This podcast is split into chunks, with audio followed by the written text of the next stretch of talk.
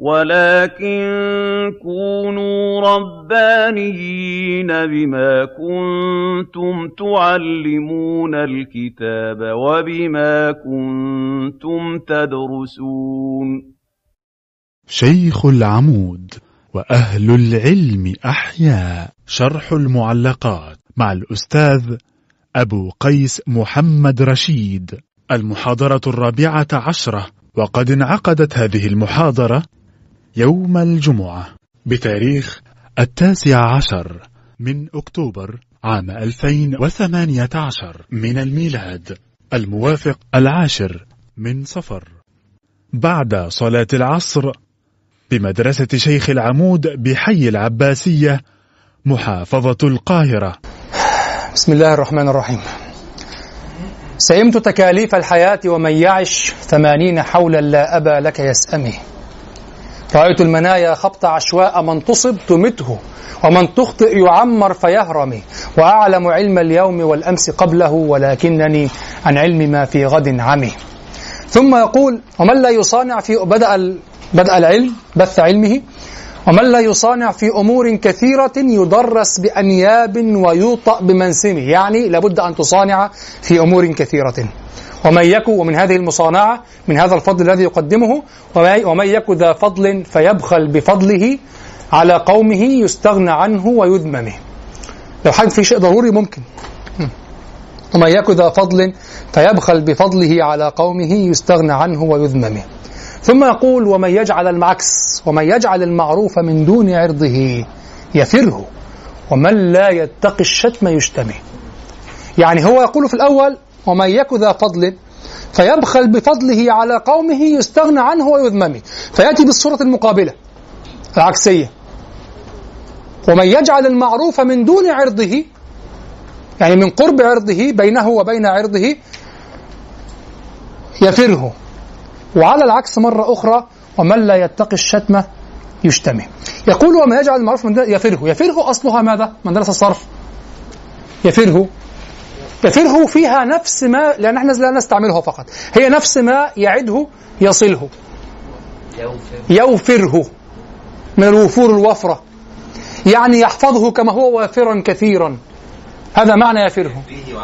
انت بتحاول يفريه، يعني يفره يفريه، فحذفت الياء فيفره. لا، يوفره يعني يجعله وافرا كثيرا كما هو، يعني يحفظه. ومن يك ذا فضل، ومن يجعل المعروف من دون عرضه يفره، كما في يوصله ويوعده، صارت يصله ويعده. لماذا؟ وقعت كما يقولون، وقعت الواو بين عدوتيها الياء والكسرة فحذفت، فصار يوعده صارت يعده، ويوصله صارت يصله، فكذلك يوفره صارت يفره. فلا يفره جواب الشرط، لذلك سكنت، فصارت عندك السكون بالياء المحذوفة، يعني تكون ياء محذوفة، يعني يفريه. ومن يجعل المعروف من دون عرضه يفره، ومن لا يتقي الشتمة يشتمه. الفنية في هذا البيت هي في قوله: ومن يجعل المعروف من دون عرضه، لأنه جعل المعروف، وهو شيء معنوي، جعله شيئا بينه وبين أو من دون عرضه، يعني بالقرب من عرضه، يحفظه مما قد يطعن فيه، ولذلك وفره حفظه، جعله كثيرا، أبقاه كثيرا كما هو. ومن يجعل المعروف من دون عرضه يفره، كما قلت لكم زهير بن أبي سلمى دائما يخرج المعنويات إلى المحسوسات، هو أبو الشعراء في هذا، أبو إخراج المعنويات إلى المحسوسات، لذلك أكثر صورة عنده ماذا؟ الاستعارة. انتبهوا معي، أكثر صورة الناس لماذا كان زهير بن أبي سلمى يكثر الاستعارة؟ لأنه يعبر عن معان، وهذه المعاني حتى يصورها تصويرا عاليا يدخل في النفس، وحتى يخرجها من حيز الفضفضة أو الشيء الهلامي الفضفاض، ويدخلها في حيز الشيء المحدد المرئي، فيأتي فيها باستعارة ويصورها في شكل مجسدات أو أمور مادية محسوسة، لأن الأمور المعنوية تظل في نفسك هكذا سحب وأشياء هلامية وأشياء أثيرية هكذا غير واضحة، فإذا أخرجها لك في صورة تجسيد وضح لك المعنى. العصريين يقولون تجسيد، تشخيص، القدماء يقولون استعارة والعاصرون يخالفونهم يقولون ليست استعارة، لا العلاقة ليست تشبيه. أنا لا إشكال عندي في هذه القضية، أنا أوسع معنى الاستعارة وأوسع التشبيه فيها من التشبيه الساذج الذي في كتب البلاغة، لا إشكال. لذلك أنا أقول استعارة ليس فقط لأنني أخالف، جزاك الله خير، ليس فقط لأنني تراثي وأحافظ على نص التراثية وتعبير التراث، لا ليس كذلك، بل لا أخرج عن هذا التراث أو الموروث إلا إذا تيقن لي أنه فاتهم، وهو لم يفوتهم، وإنما هم أنت الذي اكتفيت فقط بما صوروه لك في كتب البلاغة أنه استعارة ساذجة. هذه الأطفال ما ذنبهم أنك لم تدري أن تلخيص القزويني للأطفال؟ ترى رجل كبير يأخذ تحفة الأطفال، اسمها تحفة الأطفال، الأجرومية هذه الأطفال، تجدها في الثلاثينات ولم يدرس الأجرومية، والتحفة يقول أنا أخذت التحفة ودرست التحفة، هو في الأربعينات أخذ التحفة، تحفة الأطفال، أطفال يعني أتحف الأطفال، البلاد الأطفال، أطفال، تحفة الأطفال، واضح يا أطفال، واضح. فكذلك تلخيص القزويني أطفال. من كتب المتقدمة كتب عبد القاهر، متوسطين لسه متقدمة أيضا.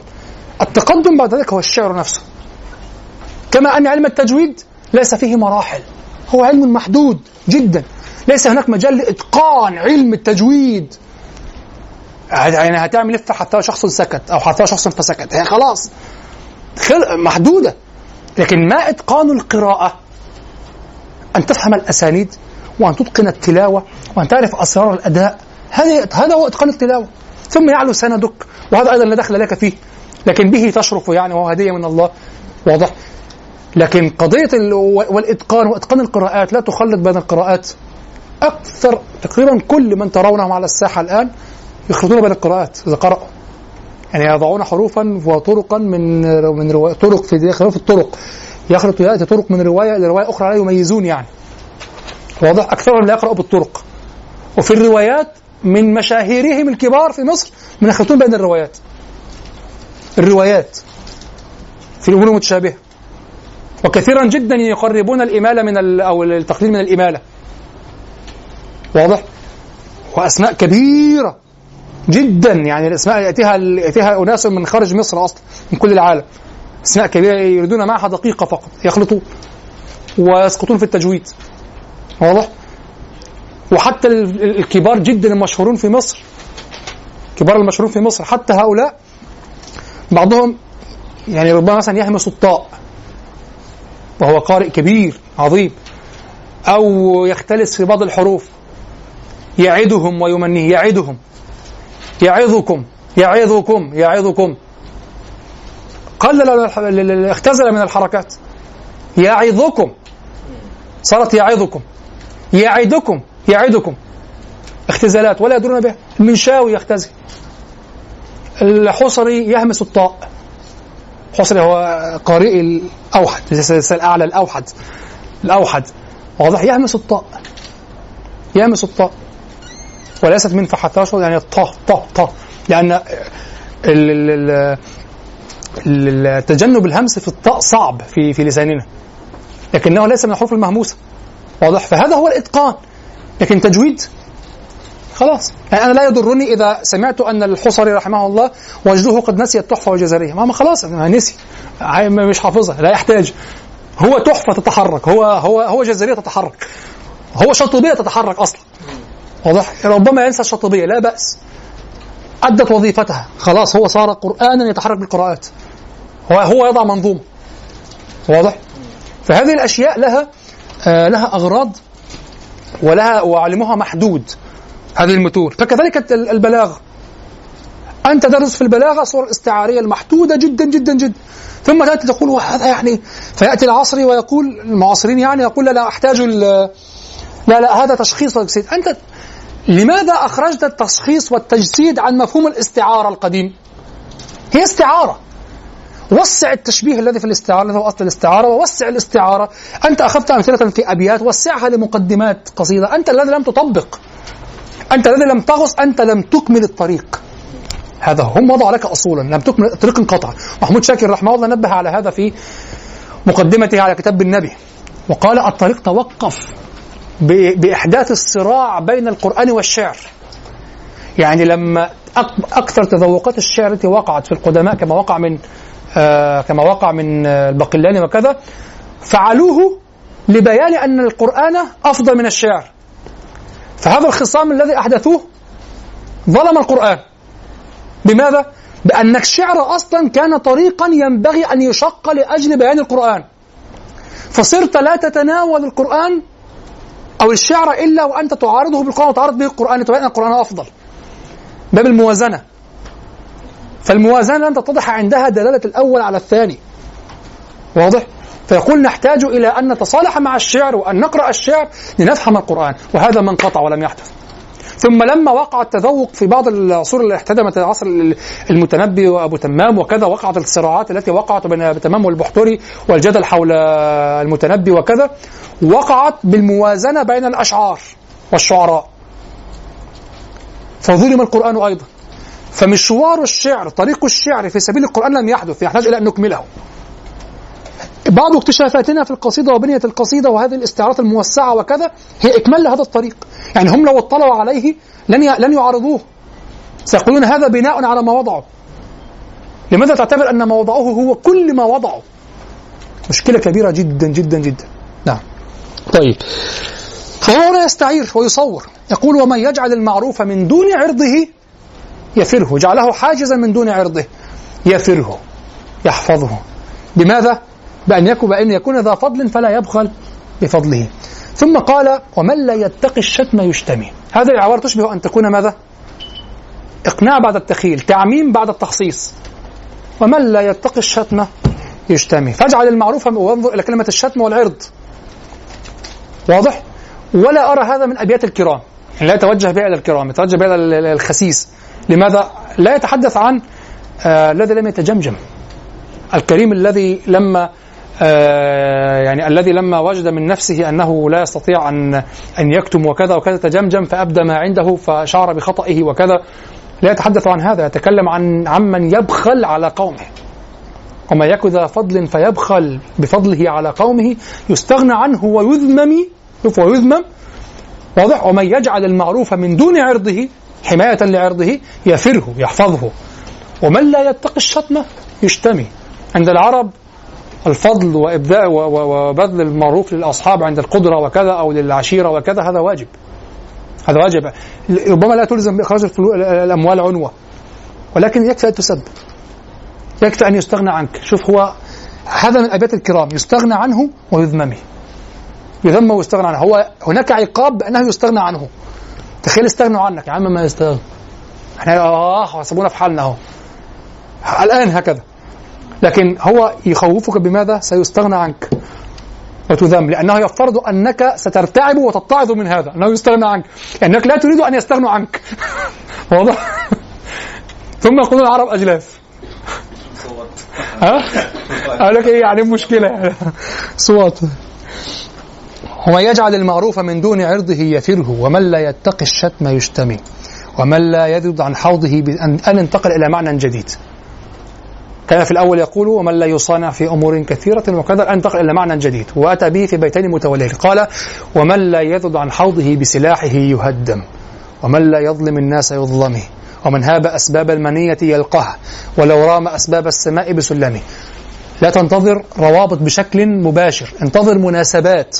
مناسبة بين هذا الفصل، زهير الآن بمناسبة موضوع القصيدة يفيض علينا بتجاربه في الحياة، ولكن هذه التجارب مجنسة بجنسية القصيدة، كلها في الناس، ولن تعدم وصلة بينها وبين القصيدة.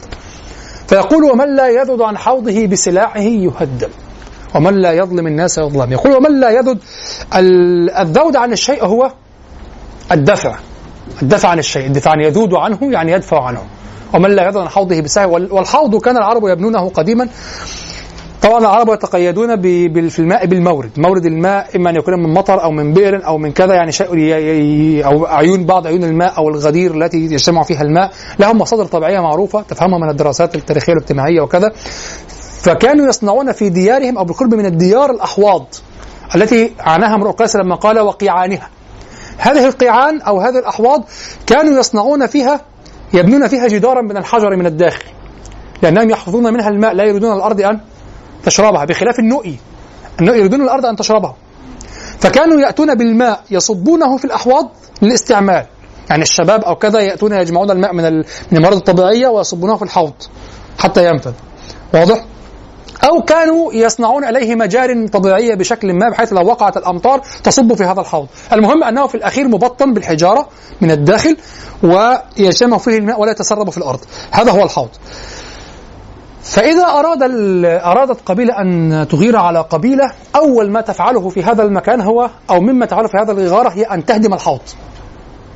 إذا هدمت الحوض هدمت سبب المعيشة في هذا المكان. خلاص أنت جمعت ماء في الحوض وتستعمل بمدة إقامتك تستعمل الحوض، فإذا أردت أن تجليك عن هذا المكان هدمت الحوض.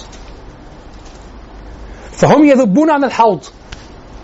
تقرؤون في الغزوات دائما يضعون الخطة الاستراتيجية في الحرب الماء، أن يكون نحن في موقع فيه ماء أو فيه أبيار وهم في موقع ليس فيه أبيار لن يصمدوا. واضح؟ وهكذا. فهو يقول ومن لا يذود عن حوضه بسلاحه يهدم. إذا حاولت أن تفاوض في هذا الأمر وكذا وهم قد أتوا لإسقاط حوضك وكذا سيهدم، لابد أن يكون معك سلاح. ثم قال ومن لا يظلم الناس يظلمه. هنا الإشكال في هذا البيت، كيف يقول ومن لا يظلم الناس يظلمه؟ أولا قوله هو من لا يذود عن حوضه بسلاحه، هذه استعارة لماذا؟ أراد بالحوض أو استعار الحوض لكل حرمة يدفع عنها، ولذلك نحن الآن يمكننا أن نستعمل هذا. أن تقول أنت هذا لابد أن تكتبه بقلمك، وأنت ممكن تكون بتكتب الكمبيوتر الموبايل، قلمك يشهد لك. قلمي إيه؟ زرايري بقى، الأزرار. لا، قلمك هو في النهاية. نحن نفهم القلم مستعار لعملية الكتابة أو لوسيلة الكتابة أو لقيامك أنت بالكتابة، هذا هو بأنه جهد قمت به أنت، فاستعرنا القلم لهذا. فهو يقول ومن لا يذود عن حوضه بسلاحه يهدم، كأنه بالضبط يقول كل حرمة لك، كل مقدراتك، كل كذا كل كذا، لو لم تذد عنها بسلاحك تذهب، تنتهك. حرماتك التي هي أعراضك، حرماتك التي هي مقدراتك، أرضك، حرماتك التي هي سمعتك وشرفك، كل هذا لابد أن يكون بالسلاح. وهذا مفهوم، هكذا تقوم الأمم لا تقوم إلا بقوة، كلمة وقوة. هذا مفهوم تماما تماما تماما. لغة التفاهم بين الأمم وكذا غير قائمة، إما مهزوم مستسلم إلى وقت ما، وإما منتصر متسلط. هكذا دعوكم من الدعوات البمبي والقطيفة والكلام ده، كل ده دعوات غير صحيحة. يعني دعوات الأمم، هي الأمم تتصارع فقط، والكلمة وسماع الكلمة لا يكون إلا بعد تصارع أو قدرة على التصارع. احنا هنوقع عليك عقوبات، ليه؟ انت غلطان، هتعترف انك غلطان وهتوقع عليك العقوبات، لان انت عارف ما تعرفش تعارض اللي قالوا انك غلطان، فانت غلطان، فانت ربما تدين وتشكب. دي خلصت كمان، خلاص الله يرحمها مش موجوده، تدين وتشكب وستخضع لعقوبات يفرضها من يفرضها القوي، وستدافع عن نفسك على قانون من وضع عليك العقوبات لتقرر انك لا تستحق العقاب، لست مخطئا على قانون من خطأك. واضح؟ القوي يضع قانونه. ومن لا يرضى عن حوضه بسلاحه يهدم، كلمة واحدة فقط. ثم أتى بمعنى كما قلت، هذه استعارة، زهير استعاراته قصيدة الاستعارة، هذه قصيدة استعارية من أولها إلى آخرها. ثم أتى بعبارة التي تبدو منفصلة، ليست منفصلة في الحقيقة، ومن لا يظلم الناس يظلمه. هذه نعم يقررها، يعني يذكر أنها شيء واقع وكذا ولا يحضه، ولكنني أشعر فيها بروح التأسف. صح، ومن لا يذود عن حوضه بسلاحه يهدم، وللأسف واقعنا كلك يقنعك، واقع الناس أنه من لا يظلم الناس يظلمه، فعلى الأقل تدافع عن نفسك. ولهذا أشعر في هذه العبارة بأن فيها إرشادا خفيا لأن تكون قويا ذابا، كما قال في وإلا يبدأ بالظلم يظلمي. هذا هو المعنى، إلا يبدأ بالظلم يظلمي، فقط لم يبدأ، هو سيظلم لكن لم يبدأ بالظلم. في مش حاجة؟ لا. تمام، فقط لم يبدأ بالظلم لكن هو سيظلم، سيبدأ بما يشاكله، بما هو ردع للظلم الذي يعلم أنه سيقع، فهو يبدأ به، فأتى بالردع الذي هو حق مشروع، فانبت عليهم على سواء كما قال بعض الإخوة. أتى به في هذا السياق كالمشاكلة، كأنه هو ظلم، بدأ بالظلم قبل أن يظلم هو. فهنا يوجد إرشاد إلى هذا المعنى، لكن ظاهر المعنى يعني المعنى المطلوب الرئيسي من المعنى هو التأسف على هذا المعنى، ليس إرشادا، لكن كأنه يفهم منه بالإشارة أن يقول لك فلا أقل من أن تكون قويا، لأنه تتم في الحقيقة المعنى الذي قبله. فهمتم الكلام؟ يقول ومن لا يذد عن حوضي، أنا أقول لك الآن إن لم تدافع عن نفسك بذراعك وبقوتك ستهان، ومن لا يظلم الناس يظلم. لا أقول كن ظالما، لكن لما كان حالهم كذلك قويت نصيحتي الأولى لك. فهمتم؟ فالآن اربطوها مع بعضها جملة واحدة لتعرفوا لماذا، لأنها تصنع جدل. كيف زهير يقول هذا؟ لا أنا أفهم كيف يقول هذا. هو في الأخير لا يرشد بها بذاته، يرشد بها مع الأولى. ومن لا يذد عن حوضه بسلاحه يهدم، هو قال لا يذد يعني يدافع، صح؟ إذن هذا صحيح. ومن لا يظلم الناس يظلم، هذه بذاتها غلط، لكن لما كان من لا يظلم الناس يظلم أتى بهذا السيء ليأخذ منه قوة في النصح الأول، فلا أقل من أن تذود بسلاحك، لأن حالهم من الخسة أنه من لا يظلمهم يظلموه، فعلى الأقل تدافع عن حوضك. يؤكد لك أنهم سيظلموك في حوضك، فلا بد أن تدافع عن حوضك عدالة، لأن الذين تدافع عن حوضك عدالة ضدهم من لا يظلمهم يظلموه. فهمتم الكلام؟ هكذا اتضح لك من السياقات تكشف.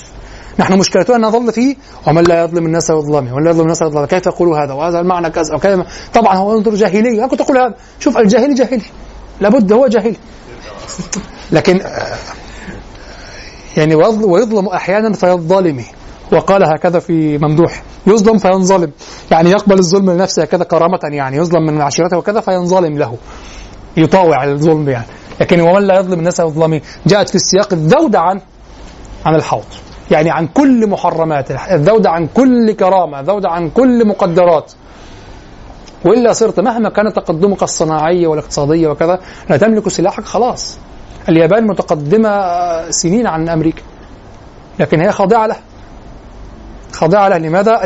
هناك اتفاق منذ هزمت، هي هزمت، ذاك من المصافحة والتوقيع، هي هزمت خلاص، هو التسليم واضح. هي اليابان لا تدافع عن نفسها كذا، هي تحالف مع أمريكا، هي تدخل في ظلها، خلاص لا تملك، خليك بقى في ساعات الكاسيو بقى والكلام ده ما ينفعكش. لكن شوف المجنون بتاع الصين أحسن يجي هنا، مش المجنون، الرجل الفاضل بتاع الصين، بتاع كوريا الشمالية، الرجل من جوه الناس بتبهدل وبتاع وتموت جوع وتموت مرض وكده، لكن الدولة مهزة العالم يعني ليه؟ معاه قوة ومعاه كذا، والراجل بتعرفش ماله، مش طبيعي فخ صغنن كده وشغال بشع مش طبيعي خالص يعني. شوف قلب العالم يعني، لا بجد هو حالة، صح؟ هو حالة، هو رسها عن أبوه يعني، ورسها الولية عن أبوه لا طلع زيه متودد كده، وكان صغنن لسه وهو صغير كده شكله، أعوذ بالله، وبرضه هو صغير عامل كده، أعوذ بالله يعني من اللي اتضايقوا يعني تعرفش اللي يحصل قدامي اهو ها؟ ايه الدروس بس؟ هقعد ساعتها اوافق يعني، ما بتفهمش برضه خاف منه بني آدم طيب قال ومن لا يرضى عن حوضه بسلاحه يهدم ومن لا يظلم الناس يظلمه، ثم كأنه قيل له يعني أو كانت هذه النصيحة موجهة لمن ظن أنه يخشى الموت أو يهاب الموت أو كذا، فقال ومن هاب أسباب المني، يعني إذا كنت، كان يكمل كلامه، إذا كنت تهاب الموت وتخاف منه في دفاعك عن كرامتك ومقدراتك وكذا، ومن هاب أسباب المنية يلقاها ولو رام أسباب السماء بسلمه. من هاب أسباب المنية، أسباب كلمة السبب عامة هو كل ما يتوصل به إلى غيره، لذلك يطلق على الحبل، هذا الحبل سبب، واضح؟ الحبل سبب، لماذا؟ لأنه يتوصل به إلى غيره، فالسبب كل ما يتوصل به إلى غيره. وقوله هنا أسباب السماء على الأخص قالوا هو نواحيها أو أبوابها، كما قال تعالى وقال فرعون يا هامان ابن لي صرحا لعلي أبلغ الأسباب، أسباب السماوات فأطلع إلى إله موسى وإني لا أظنه كاذب، يعني أسباب لماذا أسباب؟ لأنه يتوصل من هذه الأبواب أو النواحي، يتوصل منها إلى، على ظن فرعون يعني، هو شاف نفسه إله فشوف الإله الثاني، فيتوصل فأطلع إلى إله موسى من الأبواب، فهي أسباب يعني هي وسائل، يتوصل منها بالسين، يتوصل منها أن تكون وسيلة إلى أن يرى الله سبحانه وتعالى بزعمه، أو سواء كان قالها على السخرية أو كذا. فيقول: وقال فرعون: يا هامان ابن لي صرحا لعلي أبلغ الأسباب. أسباب السماوات يعني أبواب السماوات أو نواحي السماوات. فأسباب السماوات هنا كذلك نفس المراد، أسباب السماء يعني نواحي السماء أو أبواب السماء، كأنك تهرب من الموت إلى عالم آخر، إلى عالم السماء الذي هو مجهول عند العرب في رؤيتهم، واضح، عالم علوي بعيد، فأنت تهرب من عالم الموت في الأرض وكذا. لا، ولو رام أسباب السماء بالسلم، والسلم معروف يعني حتى لو صنع له سلم رآه أمامه هكذا إلى باب السماء يسير هكذا، سلم يسير وهو يسير على يمشي عليه حتى يذهب إلى أبواب السماء فيختفي من هذا العالم الذي نراه، عالم هذا الشهود الذي نراه، فلن تنجو من الموت. هذا البيت في معنى قوله تعالى: قل إن الموت الذي تفرون منه إنه ملاقيكم. وقوله تعالى: أينما تكونوا يدرككم الموت ولو كنتم في بروج مشيد. فلا تعرف زهير من أين أتى بهذا الكلام، زهير ملهم أم ماذا؟ إن شاء الله كان حنيفيا، يعني كان موحدا غالبا، رحمه الله. نعم. طيب، يقول: ومن هاب أسباب منية يلقها ولو رام أسباب السماء بسلمه. يعني يقول من يخاف أسباب الموت، من لا يرضى عن حوضه بسلاحه فيتركه يهدم وكذا، لماذا يخاف أسباب الموت؟ من هاب أسباب الموت فإنه أسباب المنية الموت فإنه يلقى أسباب المنية ولو رام يعني قصده، يعني ذهب قصدها وتوجه إليها، رام أسباب السماء أبواب السماء بماذا؟ بسلم، يعني لم يجاهد حتى وكذا، بسلم، وجد سلما إلى باب السماء، ستموت ستموت، واضح، ولو كنتم في بروج مشيدة. دكتور محمد أبو موسى هنا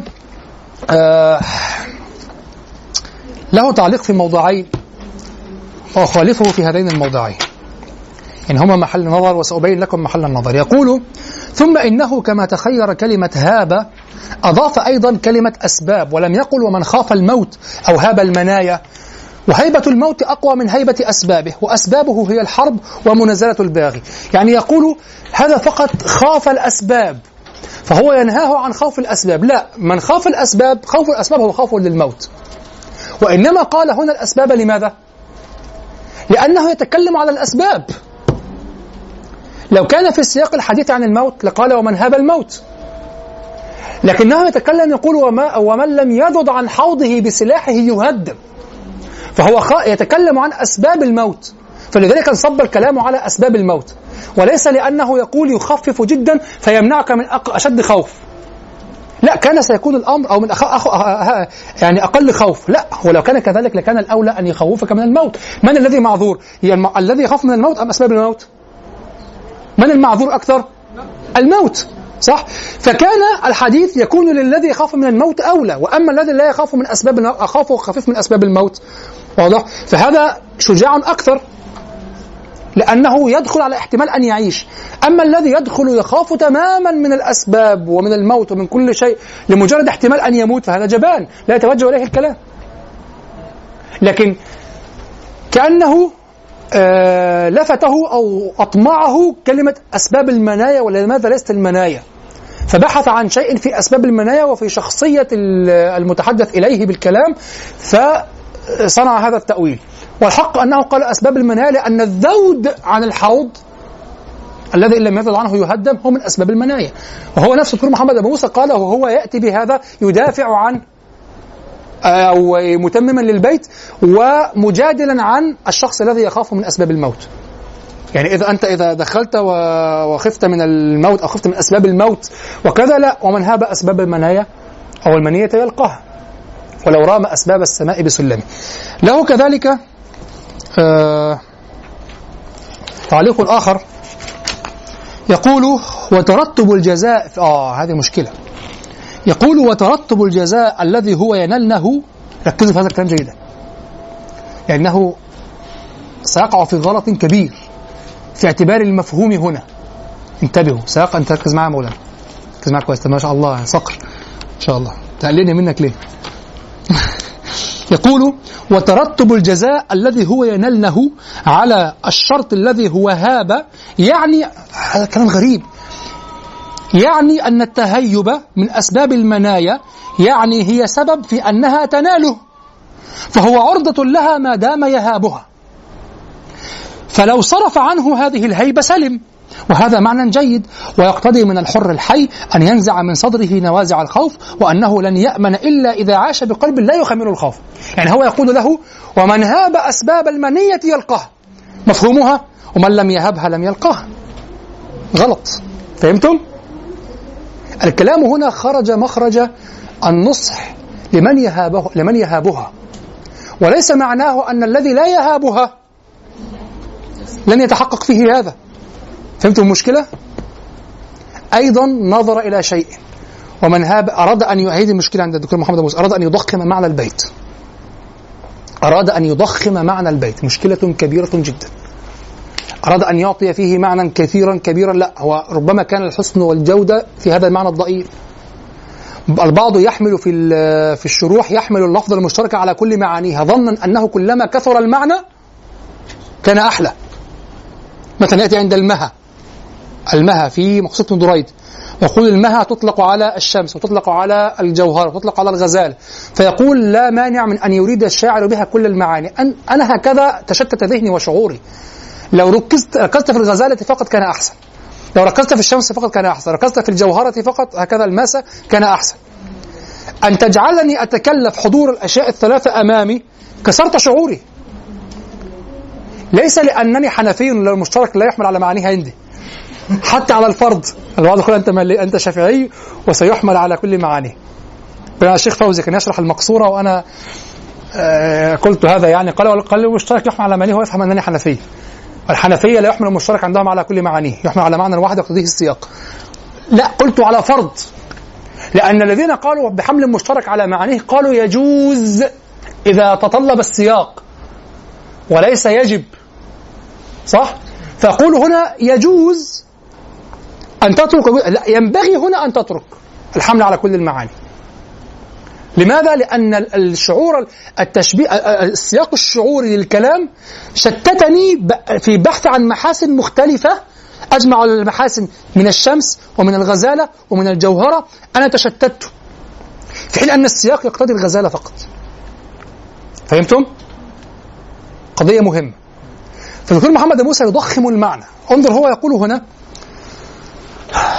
يترتب على هذا الكلام أنه ومن هاب أسباب المنية يلقها ولو رام أسباب السماء بسلمه.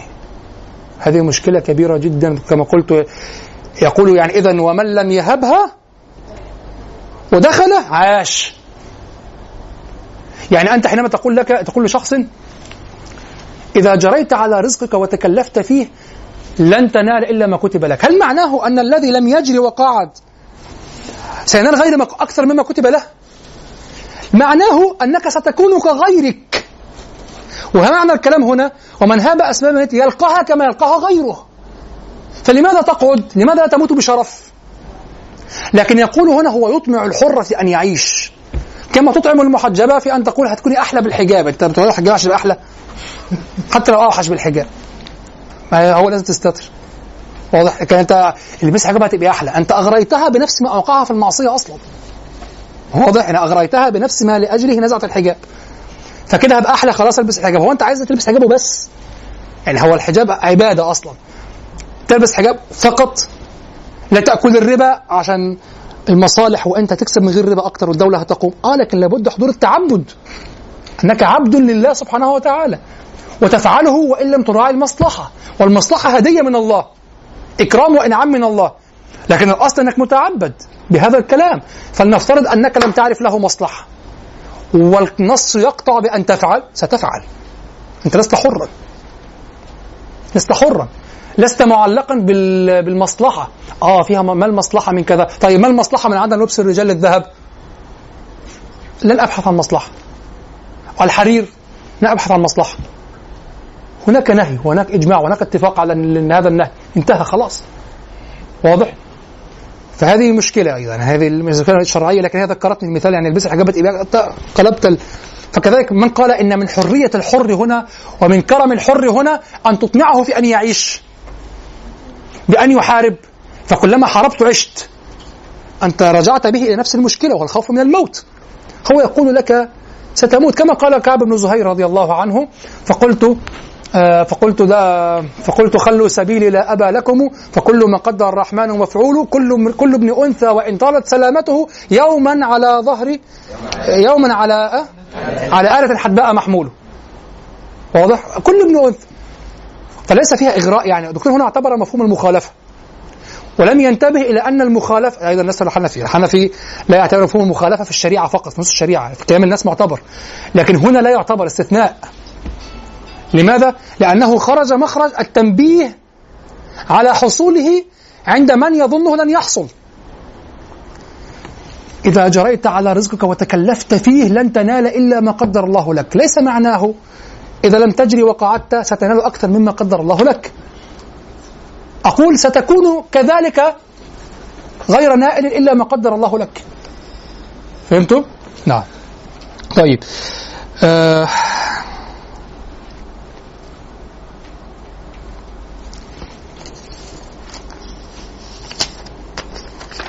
في قوله ومن هاب أسباب المنية يلقها ولو رام أسباب السماء بسلمه، كما قلت يعني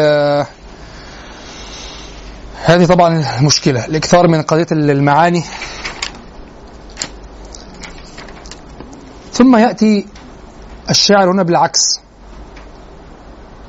لحظة،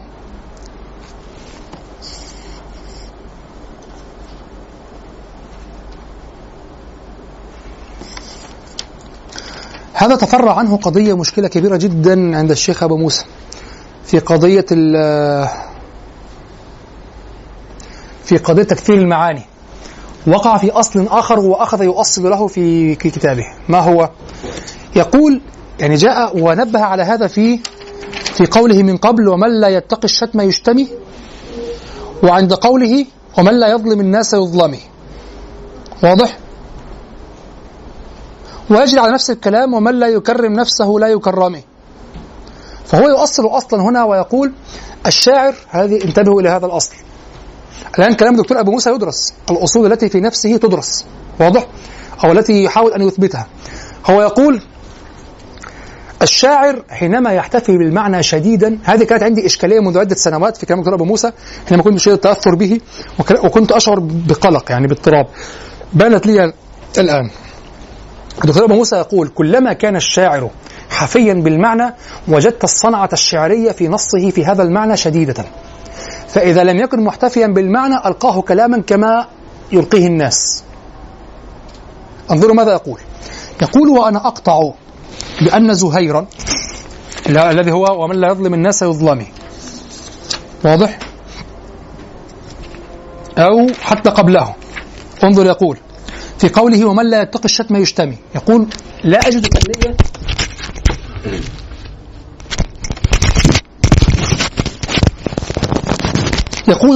أي تفنية في قوله ومن لا يتقي الشتم يشتمي، هذا من كلام الناس العادي. فيقول وأجراه من غير صنعة، لأن حفاوة زهير وصنعته تكون على قدر حفاوته بالمعنى واقترابه منه، وكلمة ومن لا يتقي الشتم يشتمي توشك أن تكون من الكلام العام الذي يقوله الناس. هذا في صفحة 415. في صفحة 416 عند قوله ومن لا يظلم الناس يظلمي، يقول وأنا أقطع بأن زهيرا في هذا الشطر، بأن زهيرا دلنا في هذا الشطر على رفضه له. لا نحتاج إلى القطع بقوله ومن لا يظلم الناس يظلمي، لا نحتاج. مفهوم من نفس الكلام ومفهوم من السياق ماذا أراد منه كما شرحنا، صح؟ يقول وأنا أقطع بأن زهيرا دلنا في هذا الشطر على رفضه له، ووازن، هو يقول ووازن بين شطري البيت تجد صنعة وحفاوة ومجازا عاليا وعمقا في المعنى في قوله ومن لم يذد عن حوضه بسلاحه يهدم. قال تجد صنعة وحفاوة ومجازا عاليا وعمقا في المعنى. ثم نجد كلاما من الكلام الذي يجري في ألسنة الناس في قوله ومن لم يظلم الناس يظلمي، وكأن زهيرا وجد في نفسه ما يدعوه إلى الحفاوة بالمعنى الأول فجود، ولم يجد ما يدعوه إلى الحفاوة بالمعنى الثاني فأرسل الكلام فيه إرسالا. وهذا من طرائقه في فهم الشعر، هو يشعر بأنه سيعارض. هذه مشكلة، لأن الشاعر إذا وضع المعنى في قصيدة وكان هذا المعنى ممتزجا بين ما يحتفي به وما لا يحتفي به، فكل غرض القصيدة هنا محتفى به. أنا الآن أضع قصيدة في ذم الكفر ومدح الإيمان، من قال إنني في ذم الكفر لن أجود ولن لن أصلا وحدة القصيدة التي هي مدح الإيمان ذم الكفر كلها واحدة لابد أن أحتفي بها في هذا العمل، ولا يصح أن آتي في القصيدة وأن أحتفي بمدح الإيمان وآتي عند الكفر ويسقط الكلام. هذا خلل في القصيدة كلها،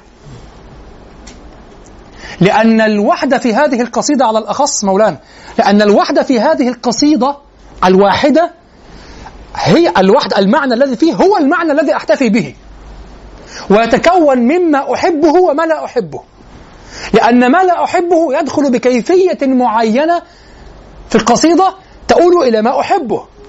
يعني ومن لا يظلم الناس يظلمي يبد أن يخرج في صورة فنية عالية، لأنني أظهر أنه معنى قبيح فأنا أريد أن أذمه، فهذه الإرادة في الذم هي المعنى الذي يحتفى به. كما من يهجو شخصا، إذا هجا هذا الشخص سيتعمق في الهجاء وسيقبح في الهجاء وسيكون هجاء عاليا جيدا جدا، ولن يقبح هكذا نصف نصف أو يقول هو وحش هو رديء هو سيء، أنت لم تأتي بشيء، أنت غرضك أن تقبح، فلا بد أن تجود القبح. وتجويد القبح، التجويد في التقبيح يعني في إظهار القبح، التجويد في التقبيح هو الغرض الذي تحتفي به في القصيدة. وإنما وقعت هذه الأبيات أو هذه الأشطار في هذه الأبيات، ودكتور محمد موسى مصيب فيما وجده فيها لا صنعة فيها، ولكن لشيء آخر، وهو أن هذه الأشياء جاءت على سبيل أو على طريقة الأمثال والحكم. وطريقة الأمثال والحكم كما قلتها في الأول لما تكلمنا في المحاضرة الماضية يراعى فيها المخاطب، وإذا راعيت المخاطب لابد أن تراعي فهمه. الآن فجأة ضاع امرؤ القيس، هل كان يراعي المخاطب؟ ولذلك شعره صاعد ونازل وكذا وأنت تلاحقه لتفهم. زهير هنا معلم، فلا بد أن ينزل إلى هذا المستوى، ولذلك ترى الأشعار التي تخلص في الحكمة أو الأشعار التي تكون في الحكمة عموما لها شروط حتى تحصل. ولهذا ابن رشيق في العمدة ماذا قال؟ قال أجود الحكمة أن يأتي بيت الحكمة بين كلام ينسجم فيه. لماذا؟ لأن بيت الحكمة وحده بيت إرشادي، فإذا وضعته في مكان في قصيدة في حكمة في مكانه القصصي في القصيدة اكتسب قوة بدلالته على موضوع القصيدة. فهمتم؟ بخلاف نص على هذا اقرأ العمدة ابن رشيق، إذا جئت بالقصيدة كلها في الحكم كانت كلها في الحكم قبيحة، لأنه لا يحوي إلا الإرشاد الداخلي، والإرشاد لابد أن يكون على قدر عقول الناس في الوضوح والمعنى المباشر والمواجهة بالمعنى ليفهمه كل إنسان. فأنت نزلت في البيان، فاحتجت في الحكمة على الأخص لتعلو في البيان، كما قال ابن رشيق أن تضع الأبيات منثورة في القصائد، تأتي تعمل ضمن سياقات أخرى تغذيها. فيأتي هنا يعني بيت امرؤ القيس الذي يقول فيه إذا المرء لم يخزن عليه لسانه فليس على شيء سواه بخزانه، بيت عادية، لكن هذا البيت اكتسب قوة من السياق، لأنه أراد أنه أنت فسرته بماذا؟ لأنه قاله في وسط أو بين شكواه مما وصل إليه، لأنه أساء إلى حمير وكان ينبغي أن يعينوه. وفي قصيدة أخرى يقول لعمرك ما إن درني وسط حمير وأقيالها إلا المخيلة والسكر وغير الضلال المستبين فليتني أجر لساني يوم ذلكم ومجر. فهو كان يتخايل وكان يعني يتكبر ويتيه على كل ملوك اليمن وكذا بكندا التي استقلت في حكمها وكذا، فلما احتاج إليهم وهم أبناء عمومة وهم أصوله وكذا، لما احتاج إليهم لم يجدهم فبكى واشتكى من هذا.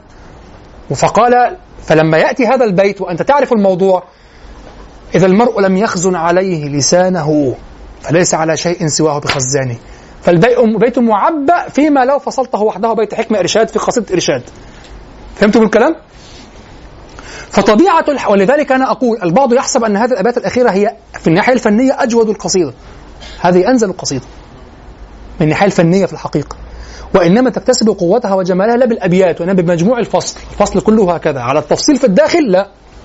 لا توجد صنعة في داخل الأبيات نفسها. فهمتم؟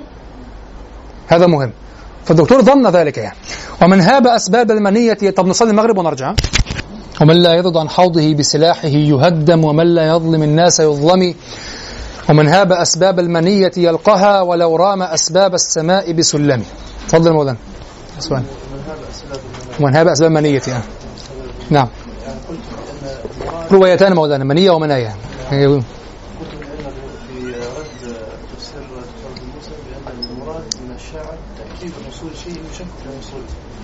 لا هذا هو المراد. دكتور أبو موسى اعتبر المخالف مفهوم المخالفة.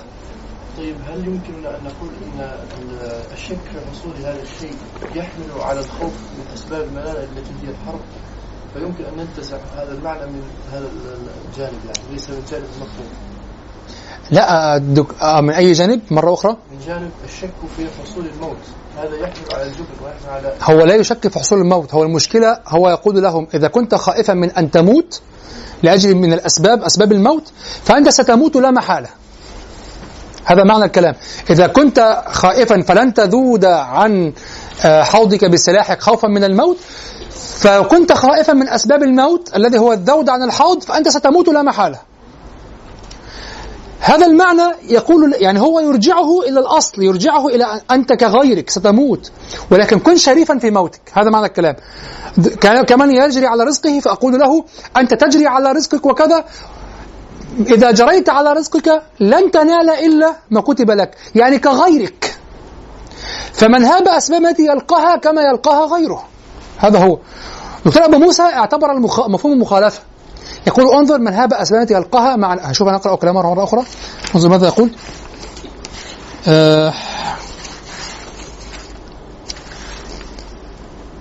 يقول وترتيب هو اعتبر الجزاء، هذه مشكلة، اعتبر ترتيب الجزاء، فمن سكت عنه ولم يدخل في الجزاء فهو على خلاف الحكم، هذا غلط. يعني اعتبرها مفهومة مطلقا. الذين درسوا أصول الفقه يفهمون المفهوم المخالفة، هناك خلاف في مفهوم الشرط ومفهوم العدد وكذا، وهذه المفاهيم وبعضها على التفصيل فيه خلاف وكذا عند الجمهور. ليس حنفية، حنفية ليس عندهم مفاهيم أصلا في النصوص الشرعية، ليس في كلام الناس.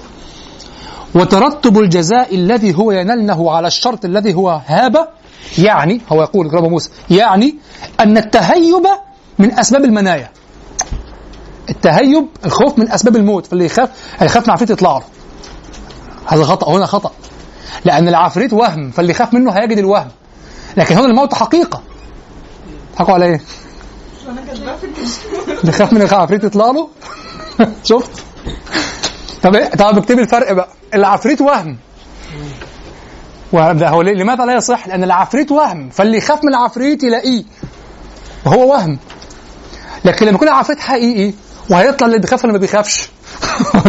فاللي هيخاف هيطلع له زي اللي ما بيخافش، واخد بالك؟ طيب فيقول يعني أن التهيب من أسباب المنايا، هذا غلط طبعا، يعني هي سبب في أنها تناله، فهو عرضة لها ما دام يهابها، هذا هو عين الغلط، هو عرضة لها دائما، لكن يرجعك إلى الأصل، إذا كنت تخاف المنايا ستلقاها كما يلقاها غيرك، هذا هو. فهمته؟ ومن هاب أسباب المنية يلقاها ولو رام أسباب السماء بسلم.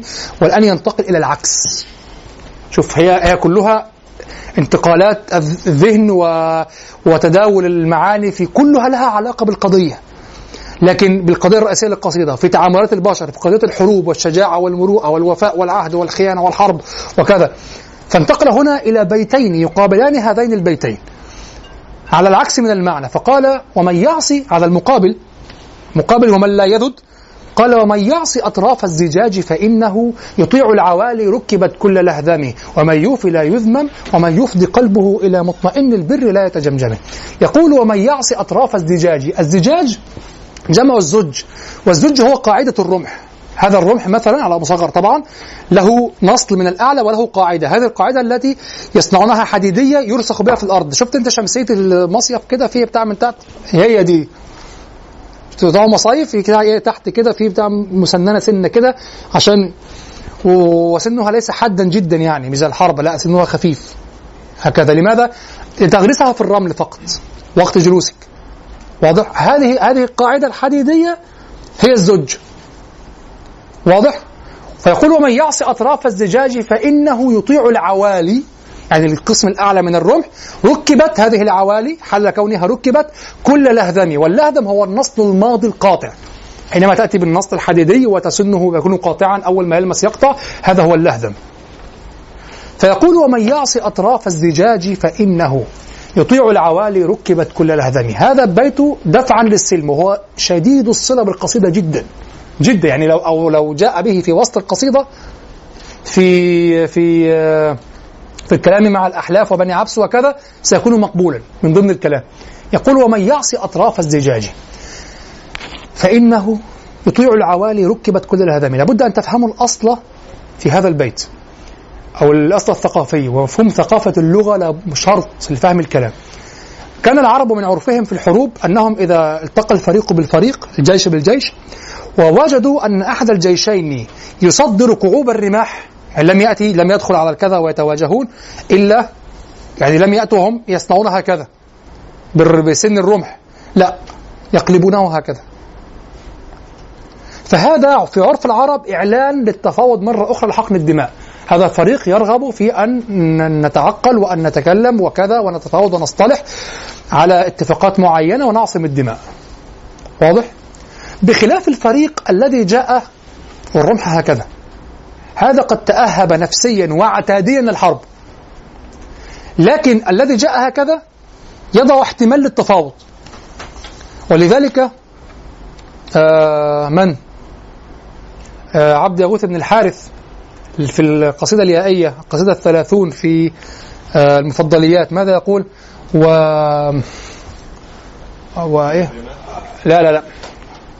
سوم الجراد وزعتها وعادية، سوم الجراد وزعتها، عادية خيل عادية علي، سوم الجراد يعني تأتي تسوم كما يأتي الجراد من كثرتها، وزعتها دفعتها بكفي في قتالي، وقد أنحوا إلي العوالية. يعني جاء هذا الفريق أو جاءت هذه السرية أو هذا الجيش جاء يحاربني وهو قد صدر العوالي، يعني سيقاتل قولا واحدا. فهو يقول لك جاء هذا الجيش وهو قد أخذ عتاده على أتمه وقد تأهب نفسيا من القتال، لا يضع احتمالا لشيء. واضح؟ كذلك هناك بيت الكثير عز مشهور، أظنه أورده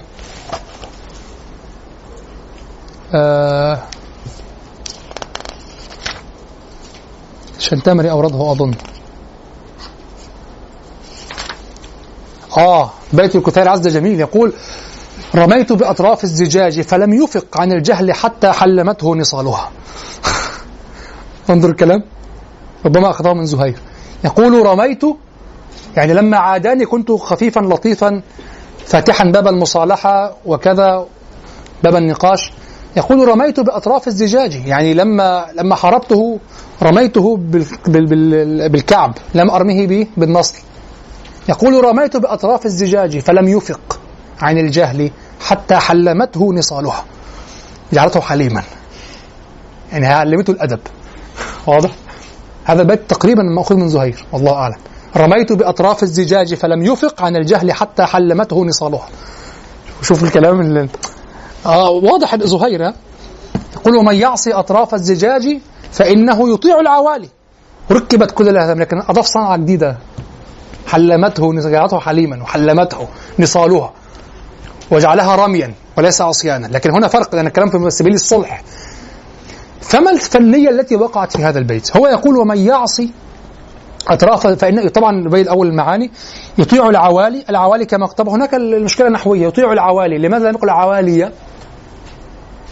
شيء من اثنين، إما أنه جرى على لغة رأيت الجواري وهذه لغة معروفة يسكنون فيها هذه الياء، وإما أنه يعني أطيح له ذلك في الشعر، لأن الشعر بابه واسع ويمكن أن تجرى فيه على نية الوقف. واضح؟ يعني عندما تقول يطيع العوالي هكذا، يطيع العوالي ركبت، أنت وصلت، لكن بنية الوقف في الانفعال. أنا قلت يطيع العوالي ركبت كل هذا. لو وقفت لم تقل العوالية، وقفت بالسكون. فقال يطيع العوالي ركبت كل الأهذمة، وهذا يجوز في الشعر دون غيره.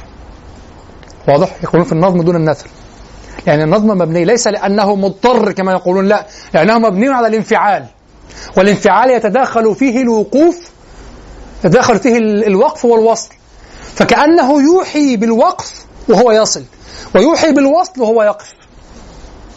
فهمتم؟ ولذلك في شطر البيت كيف تنطقه؟ تسكن أم تنطقه على حركته حتى لو وقفت؟ بحركته حتى لو وقفت، صح؟ لماذا؟ بنية الوصل. وكأن موسيقى البيت وانفعال الشعر وانفعال البحر أجبرتك على الوقوف، وأنت بنيتك أن تصل. هذا في الشعر فقط، وليس اختياره خطأ، هذا اختيار. فهمتم؟ أنت في الشعر تجري الوصل مجرى الوقف، وتجري الوقف مجرى الوصل.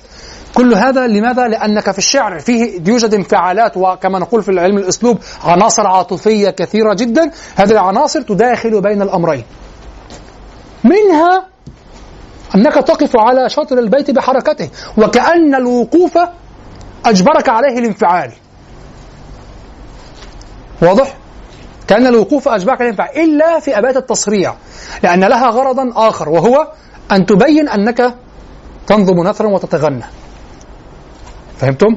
شوف، باب الشعر واسع ومعقد جدا، وحيث تتكلم في الأجرومية وتحفة وقطر الندى شذوذ الذهب، ولسه بنتكلم في هذه الأشياء، وعايز تفهم الشعر وتنطلق.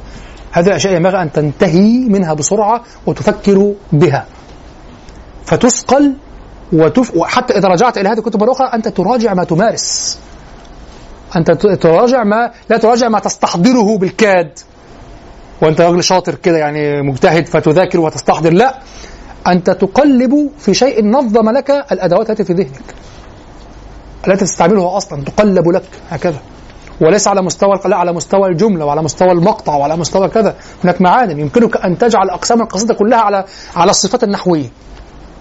لذلك النحو خطير ومهم جدا وأساسي، رئيسي. النحو لابد، ومعاني النحو، وليس أن تظل هكذا في النحو فقط، لا، أن تقلب النحو وتفهم النحو، روح النحو. كتاب سيبويه ابن عم كتاب عبد القاهر ابن عمه، المكونات واحدة قريبة جدا، لأن سيبويه استخرج النحو من تدبر معاني الشعر، وعبد القاهر استنبط الشعر وفهم الشعر من تقليب معاني النحو. فهمتم؟ نعم. فيقول، ولاحظوا، لا أظن مجلسا في الشعر الآن فيه هذا التذوق والتعمق والانفعال الذي نفعله هنا، ومع ذلك نستعمل فيه النحو في أبعد صوره، ونعكس الاحتمالات النحوية على الاحتمالات التذوقية الشعورية. هذا المطلوب، هذا الصواب. ليس أن تشرح نحوا فقط وتنام هكذا، وليس أن تشرح انفعال أبلها، انفعال أبلها كذا، والشعر والزقططة والأضطة. أشوف شعر جميل. كان أول ما جيت هنا ما شاء الله كان في جيش، القاهرة الكبيرة اتفتحت مع بعض، أكيد لاحظت الموضوع، فاكر؟ وناس افتكروا يجلسوا يسمعوا شعر بقى إيه وزقططة، فجأة بكلام تقيل. مرة جاي بعدها نص الناس مش موجودة، فلما سألت بقى اللي بيحصل قالوا كله كان جاي فاكر إنه هيزقطط، لا، ده بيتكلم في النحو وبيتكلم بينفعل، لكن هم يعني هقعد بقى اسمع نص ساعه نحو عشان اسمع انفعال في 5 دقائق. ايوه ضروري، هو قاعده النحو طبعا. طيب، فكذا يطيع العوالي ركبت، يعني حال كونها ركبت كل الهذمه. الصوره الفنيه في هذا البيت انه جعل عصيان القوم الذين عرضوا، انتبه جيدا، ان هذا هناك غلط في هذا البيت وقع فيه دكتور أبو موسى، واحدث منه إشكالا، وصار يبحث عن أصل بلاغي يقيس عليه البيت. البيت لا يحتاج إلى أصل بلاغي جديد، ليس عند العرب، أو ليس لم يدون في كتب البلاغة. لا أقول إن كتب البلاغة دونت كل شيء، لكن ليس الأصل أن نخطئ القدماء أو أن نقول كلامهم ليس تاما. دكتور محمد أبو موسى استشكل هنا، وقع عنده مشكلة في الفهم، في فهم هذا البيت، فماذا فعل؟ أخذ يبحث لها عن أصل بلاغي يقيس عليه، وفي الأخير لم يأتي بأصل بلاغي، يعني أولها تأويلا بعيدا أكثر بعدا، ولم يأتي بأصل بلاغي. ستقرون هذا بأنفسكم، تسمعونها بأنفسكم الآن، والذي عنده الكتاب يقرأه. طيب، انتبهوا معي الآن. هو يقول ومن يعصي أطراف، مع أن نستكشف صورة البيان في، طبعا أحتاج إلى أن تكون درستم البلاغة، نستكشف صورة البيان في ومن يعصي أطراف الزجاج فإنه يطيع العوالي الذي يعصي أطراف الزجاج يطيع العوالي. هل هو عصى أطراف الزجاج؟ هل أطاع العوالي؟ عصى من؟ عصى الذين عرضوا عليه الصلح بتوجيه أطراف الزجاج، وعصى وأطاع الذين حاربهم ووجهوا إليه العوالي. صح؟ جميل. إذن المجاز وقع في محل العصيان أم وقع في نفس العصيان؟ يعني هو عصى الزجاج مرة، هذا مجاز، صح؟ وعصى أصحاب الزجاج مرة، صح؟ وهذا حقيقة في ماذا؟ في الموضع، لكن رفضه هو واحد. الرفض يعني المجاز هنا في في في في الموضع الذي وقع فيه العصيان أم في فعله. شربت الموت، المجاز هنا في الشرب الذي وقع ابتداء في الشرب أم في المشروب؟ في المشروب، وانتقل منه للشرب، صح؟ لولا ذلك ما ركبه، لولا أنه يبدأ المجاز من الموضع ما ركبه على الفعل. طيب، هل يمكنني هنا أن أبحث عن صورتين؟ شخص يعصي أطراف الزجاج أشبه به شخصا يعصي القوم. انتبهوا للفرق من الاستعارة بالكناية ماذا نفعل، أو الاستعارة التركيبية أو كذا ماذا نفعل؟ نركب شيئا على شيء، نركب حقيقة على مجاز فيصير الجميع في حكم المجاز، صح؟ نركب الحقيقة على المجاز فيصير الحقيقة في عرف في حكم المجاز. لا نبحث عن لا نجعل الصورة المجازية صورة بذاتها ونأتي بالاستعارة، نقول هذه الصورة هكذا مقيسا عليها في أصل الاستعارة، ونأتي بالمقيس نحاول أن نطبقه ونجد شبها بين الأمرين.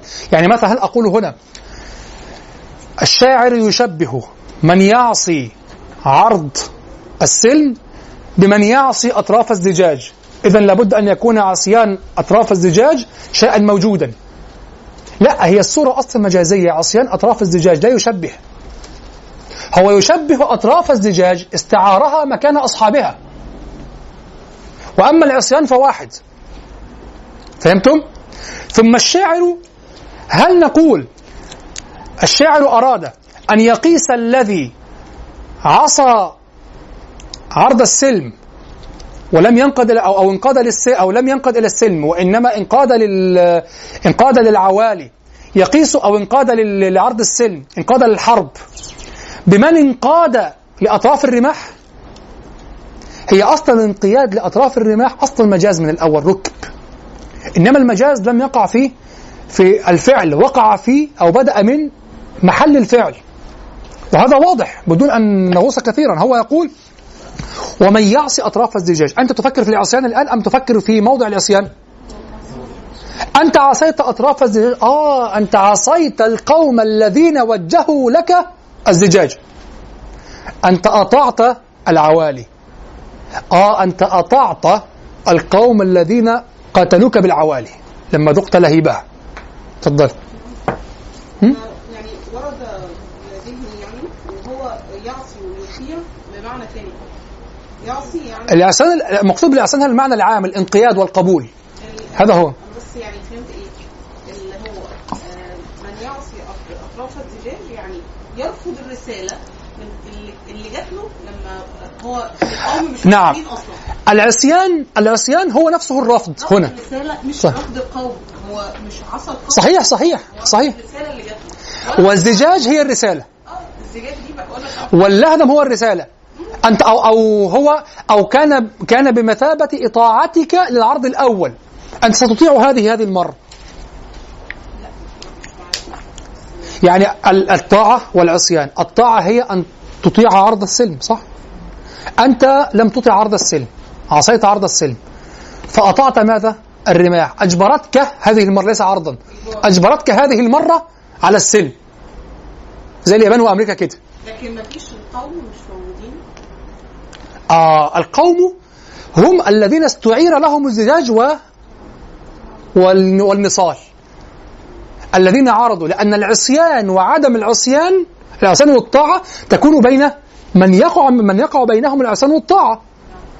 المشكلة دكتور محمد أبو موسى وضع كلمة عصيان في مقابل شيء هي نفسها مستعارة في رفض شيء، وضع كلمة طاعة في مقابل قبول، وجعل واحد استعارة وواحد مجاز، فحدث عنده إشكال. نقرأ كلامه حتى نرى الأمر.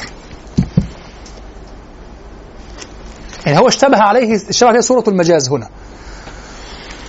طيب بسم الله. الدكتور يقول: وبيان وجه المجاز، ركزوا جيدا، وبيان وجه المجاز في هذا الأسلوب يحتاج إلى دقة وفطنة، لأنهم جعلوا، شوف الكلام، جعلوا من أول خطأ يبدأ من هنا، جعلوا من انقاد للسلم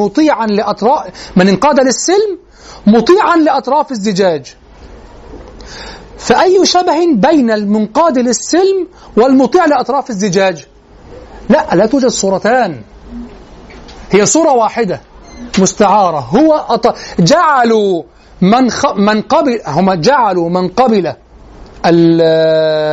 من قبل العرض السلم، واضح، كمن قبل عرض أطراف الزجاج، جعلوا أطراف الزجاج مكان أصحابها الذين عرضوا عليه ذلك. فهو في الحقيقة كما تقول لابنك: أنت لن تسمع كلامي، صح؟ ستسمع كلام هذه. إن لم تسمع كلامي سمعت كلام هذه. يعني ده غلط طبعا، لكن لم تسمع كلامي، لم تطيعني، ستطيع هذه، ستكون أطعتني في الحقيقة، واضح؟ ستطيع هذه، ما هذه؟ أنا، واضح؟ فبكون محمد أبو موسى أبحث عن في الحقيقة في واقع الناس من هذا الذي يطيع العصا. لا توجد طاعة للعصا، نعم هي كلها مجازية أصلا من الأول، وقع لا يوجد طرفان، الطرفان في المطاع. ركزوا في الكلام، يقول: فأي شبه بين المنقاد للسلم والمطاع لأطراف الزجاج، وجعلوا الذي لج في رفض السلم مطيعا للسنان، فأي علاقة بينهما؟ لا لحظة، هو لم يجعل طاعة وحدها وطاعة وحدها وهذا مشبه به، هو شبه أصحاب الزجاج بالزجاج نفسها، جعلوهم الزجاج نفسها، وجعلوا طاعتي، استعاروا طاعتي لها لطاعتي للزجاج لأصحابها، يعني ركبت القضية، واضح؟ يعني هي طاعة واحدة لكن وجهت هنا، فالصورة ليس بين الطاعة والطاعة في الأصل، بل بين المطاع والمطاع. يقول: لا شك أني أجد كثيرا من مجازات العرب في حاجة إلى إضافة أصول بلاغية. لو مشينا على هذا المستوى في وضع أصول بلاغية سيفسد علم البلاغة، مع التقدير والاحترام لكل العلماء والأئمة والآباء الفضلاء، لكن بهذا المستوى بهذا التدقيق لو وضعنا أصول بلاغية جديدة، ولذلك أنا خفت جدا لما خرج كتابه الأصول البلاغية المسكوت عنها، كان كبير، تعبت واكتئبت وضاق صدري، لأنني أرى أن الدكتور أحيانا لا يدقق في بعض المسائل ولا يدقق في إرجاعها إلى الأصول البلاغية الموجودة، فسيبحث لها عن أصول بلاغية جديدة. فقلت مصيبة ستكون، لم أقرأ كتابه بعد لكن انقبضت. أي شيء سيضاف لعلم البلاغة الآن في هذا على هذا المستوى التدقيقي؟ ولاحظوا هذا ليس دكتور محمد أبو موسى يبذل جهده، ولكن لاحظوا أنه جاء في فراغ تقريبا. يعني تخيلوا أن الذي يضع أصولا بلاغية جديدة الآن لم يرد عليه أصلا. يعني طبيعي، طبيعة المراحل في البحوث أن العالم يظهر كلامه يمحص، يرد ويرد عليه ويمحص وكذا وكذا وكذا، ويقلب ويخرج له منوئون ويخرج له أنصار وكذا، ومن هنا يستقر الأمر ويأخذ بالأخير حظه من حجم الصواب وكذا، لكن يبقى له الفضل حتى لو كان في الأخير كلامه فيه إشكال أو هلهلة أو ضعف، لأنه مبتدئ الأمر وكذا، وكان يتكلم في فراغ دون منافسة وكذا، فطبيعي. لكن كلامه لم يمحص، فيدخل في وضع الأصول البلاغية. وضعها يحتاج إلى إلى إلى عمل زمن طويل وعمل أناس كثيرين، هذا هو. والأصول البلاغية وضعها عبد القاهر، لم يضعها عبد القاهر وحده، تعاقبت عليها الأزمان حتى صارت تلخيص القزويني الذي نراه، تلخيص المفتاح. الذي نراه، ومفتاح القزويني، مفتاح العلوم للسكاكي الذي لخصه القزويني. فهي محصت وأخذت وكذا وكذا. يمكن أن يحدث في عصر واحد، لكن في عصرنا لم يحدث. ما زال اللي بيروح للشيخ أبو موسى عمال يطبل، اللي بيطبل أخونا حسن البخاري اللي بيطبل ما بيركزش، اللي واقف اللي قاعد يطبل ما بيركزش في المادة. واضح أنت لم تمحص بعده. يعني بعض كلامي أنا يقين سيؤخذ أنك لماذا تتكلم عليه بما لا يليق، لماذا كذا، سيقال كل هذا. تخيلوا أنه هو ده التمحيص العلمي بتاعنا الآن. فبعد كل ذلك يوضع أصول بلاغية، وعلى شرط، يعني هناك شخص قد ينفرد ويدقق، أنا أعترف بهذا، قد ينفرد جدا وذاك، لكن دكتور محمد وسلم ينفرد، أستاذ محمود شاكر ينفرد يعني يكون من النضج وكذا، ويفرض على نفسه من الاحتمالات. أنا أرى أن الشخص حتى ينفرد، وإذا لم يكن من حوله من المناوئين المحاربين المعارضين المفتشين أن يضع، يعني يخترع على نفسه التهم ويدافع عنها. هذا هو، يخترع على نفسه التهم ويضع الشبه ويلعب شطرنج مع نفسه. واضح؟ يعني يخترع تهما على نفسه، يتكلف في بين التهم ويدافع عنها ويحارب وكذا، ويعني يتصيد المخالف. أريد أن يخالف أحد ليرد ويناقش وكذا. هذا هو الذي يريد أن ينضج علمه، لكن هذا قليل. والدكتور محمد أبو موسى ليس من هذا الباب على الأقل، لأنه أيضا واعظ في هذا المجال، يعني حاض على الأمر. ثم له اتجاه أخلاقي في الشعر، هذا يؤثر على الأصول الشعرية عنده. محمود شاكر ليس كذلك أبدا، ليس عنده. لكن مشكلة محمود شاكر كان باعترافه هو ليس قادرا على النص على القاعدة. محمود شاكر يعترف أنه لا يستطيع أن يدون قواعد، لكن يستعملها من قلبه وذهنه، يستعملها، لكن يدون لا يستطيع. هذه مشكلة، يعني تذوقه في تأبط شرا أو بلغ تأبط شرا فظيعة يعني، لكن لا يستطيع أن ينص على قاعدة هكذا، لا يقدر. أبو موسى يقدر، لكن للأسف ليس فيه التدقيق الذي القاعدة تخرج كثيرا بسهولة. هنا استشكلت عليه الصورة، أراد أن يضع قاعدة له ويقول هذا من القاعدة التي لم توضع، غلط. ولمثل هذا الموضع كما قلت ارتعبت لما وجدت كتاب المسكوت عنه في علم البلاغة أو أصول البلاغية، واشتريته ولم أقرأه بعد، يعني خفت، لأن كثيرا مما يقول ليس له أصول في البلاغة له أصول في البلاغة، له أصول هو لم ينتبه إليها فقط. يقول ومن يعصي أطراف الزجاج، هو يعصي أطراف، المفروض أن يعصي أصحابها، عصى أطراف الزجاج. لا يقيس عصيان أطراف الزجاج على عصيان أو عصيان القوم ورفض السلم على عصيان أطراف الزجاج، بل قاس أصحاب الزجاج أو قاس الزجاج على قاس أصحاب الزجاج، أو العكس، قاس الزجاج على أصحاب الزجاج، يعني شبه، ألحق، تشبيه إلحاق صح؟ فأتى والاستعارة أصلها تشبيه، فبدل أصحاب الزجاج جاء بالزجاج نفسها. ستطيع السيوف، يعني تطيع أصحاب السيوف. فليست هناك مشكلة، ليس هناك أصل بلاغي ليس موجودا. وفي الأخير لما أراد أن يدافع هنا عن أن يضع أصلا، حاول أن يحل الإشكال، لم يضع أصلا، استعمل الكنايات الموجودة أو المعاني الموجودة كما هي، لكنه فقط أبعد في المعنى جدا، لأنه فقط لم ينتبه إلى الأطراف المقصودة من الأول. جعل العصيان غير العصيان، والحقيقة أن العصيان في الأول واحد، كما أن الشرب في الأول واحد، وإنما صار مجازا بموضعه. شربت المنية، كأس المنية، كأس المنية. المشكلة في الكأس أم في الذي داخل الكأس؟ داخل الكأس، لكن هو يظل كأس وأنت ترى كأسا. كأس المنية فقط تشكل عليك المادة في داخل الكأس، لكن الكأس واحد.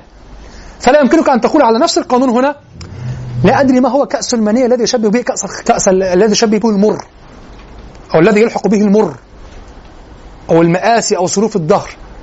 يقول أنا الآن الحقيقة هي أنني أكابد المشقة في الحياة وكذا وكذا، تشبه شرب كأس المنية. ما شرب ما كأس المنية في الحياة؟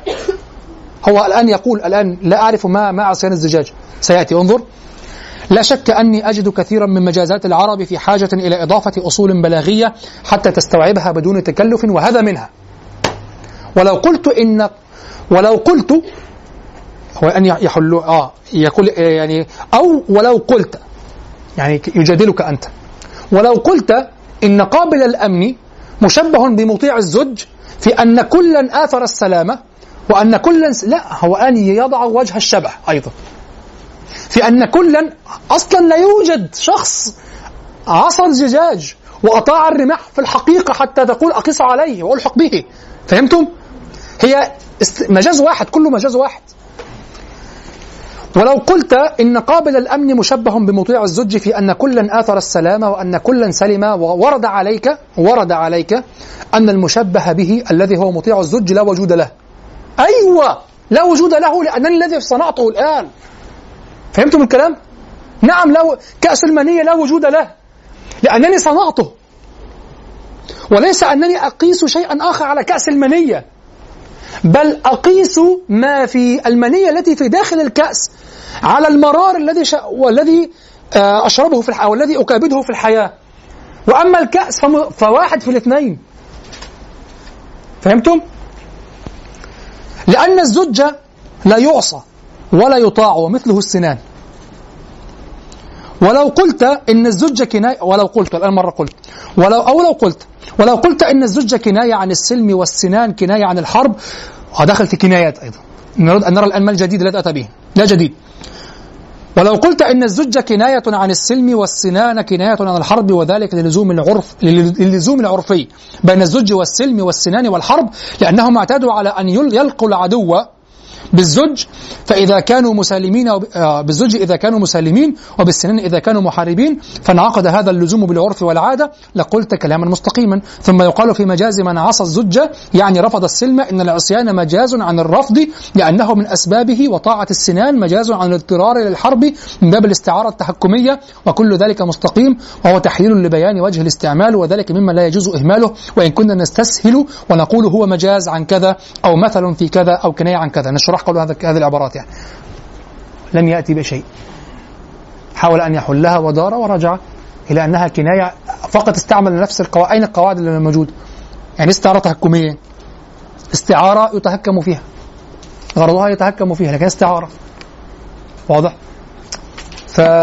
شوف يعني وقع دورة السبب في الأول، ولذلك أنا قلت يعني حتى كتبت هذا عندي في البيت، قلت ظني والله أعلم أن الشيخ حينما كتب هذا كان هناك صارف لذهنه عن التركيز، لأنه يكتب كثيرا، الشيخ يكتب كثيرا، وشيخ حفظه الله سيال في الكتابة، ولذلك يعني أخبرته أنه يكتب من أحد تلاميذه الشيوخ الكبار الشيخ محمود سعد توفيق، زرته في بيته وكذا، وقال تعرف كيف يكتب؟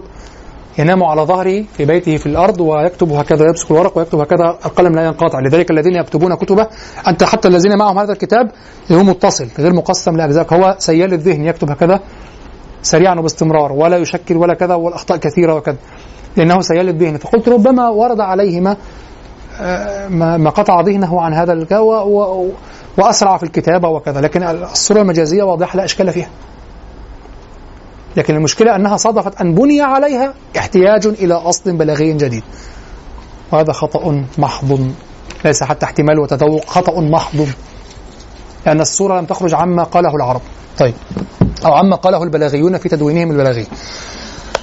فكما قلت الإنسان حتى ينضج علمه لابد أن يدخل المحرقة، لابد أن يدخل الرد والرد، يعني أن يرد ويرد عليه، وأن يرد ويرد عليه، وأن يلجأ ويلجأ إليه، وأن يكون هناك كلام وأخذ ورد، لابد تمحيص، تظل طبل. الشيخ أبو موسى منتهى الوضوح، وأنتم تعلمون أنني لو أخالف أحد أو لو في قلب شيء من أحد أنا أصرح، لا يعني لي شيء مطلقا. لكن الشيخ أبو موسى والد كريم ورجل فاضل وعالم كبير، لكن مشكلة الدكتور أبو موسى معي الآن أنه بدأ مشوارا علميا، وبدأ خطوة علمية لم يبدأها غيره تقريبا، وأنه يقاعد ويشرح، وهو شارح أكثر من محمود شاكر، وشاكر متذوق عميق، هو شارح أكثر، وبالأخص يأتي بالقواعد العلمية أكثر، وتقديره بالفعل لي أو احتفاؤه بالعلماء القدماء أكثر، واضح، وقربه من المفسرين أكثر، والعلماء الشريعة أكثر، وهكذا. فهو يعتبر الشكل الناضج أو الشكل الذي سيبدأ من عنده هذا الكلام.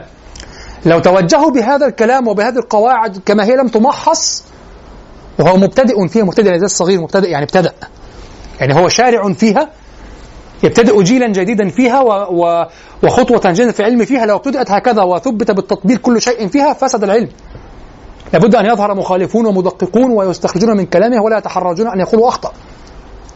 لماذا؟ لأنه يخدم هذا العلم ونحن نخدم هذا العلم. هو نفسه يقول هكذا يكون العلم وهكذا يكون بالأخذ وبالرد وبالنقاش وباختلاف النظر وبالرد وترد ورد عليك، هو هكذا يقول.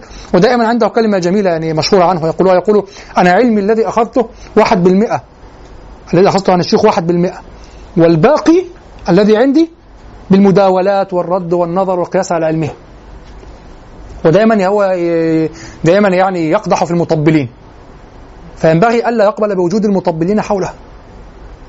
واضح؟ كلامه ينقد وشروحه تنقد، وكلامه مليء بالأغلاط الأصولية والأصولية والفرعية، تطبيقية وأصولية، والأغلاط الأصولية عنده أخطر بكثير وينبغي أن تراجع. إذا لم يراجعها هو حفظه الله وأطال عمره بالخير، يراجعها تلامذته، يراجعها الناس في عصره ومن بعده. ولا شيء، لا أحد فوق العلم ولا أحد فوق النقد في هذا الباب، ولا وهو يقر هذا، لا أحد فوق ذلك. بعد ذلك طبعا يختلف الناس في الطريقة والاحتداد وكذا، هذه اختلافات ذاتية شخصية ترجع إلى الأفراد لا ترجع إلى هناك شخص آخر قد يقول نفس كلامي لكن هو هادئ هكذا، لا ليست هي الموضوع، يعني واضح، شيء آخر تمام. لكن الشيخ الكريم حفظه الله عالم جليل، وكما قلت من قبل تراب نعله على رؤوسنا، لكن علمه ينقد وما كتبه ينقد ويمحص وينظر فيه ويفند ويخطأ. وأنا بالعكس أرى أن أخطأه كثيرة جدا، أخطأه الأصولية كثيرة جدا، وعنده إشكالية في سرعة في التقعيد. عادي قالوا على بعض علماء الحديث متساهل في التصحيح أو له مذهب فيه كذا، عادي. أبو موسى عندهم مشكلة في الأصول، يتسرع في تقعيد الأصول وعدم نظر الأصول على أصول القدماء، فتسرع في وضع الأصول. ثم هو يفهم من ضمن خطورة الأصول عنده، يفهم الشعر فهما أخلاقيا دائما. ماذا يعني مثلا جاء إلى الأبيات التي عند النابغة الذبياني التي هي أفحش أبيات جاهلية على الإطلاق، واضح، في الدالية قصيدة رقم 13 في الديوان اللي عايز يشوفها، واضح. أنا أستطيع أن أشرحها طبعا في مكان عام يعني، أو في مكان مفتوح ويسجل وكذا، ممكن أسجلها في البيت وانشرها لكن ما في المجلس. جاء وقال هذه لا يمكن أن تكون للنابغة. لماذا لا يمكن أن تكون للنابغة؟ فيها روح النابغة وتصوير النابغة طاقة دماغ النابغة. قال هذا الكلام وصفه، والآخر وتوعده بالقتل ومشكلات زوجه، واضح، لما قال له صفحة وكذا، فجاء بكلام عفيف ثم أتى بكلام يعني لا تدري كيف يحتسب بالفعل. تصوير تعرف تحفظها.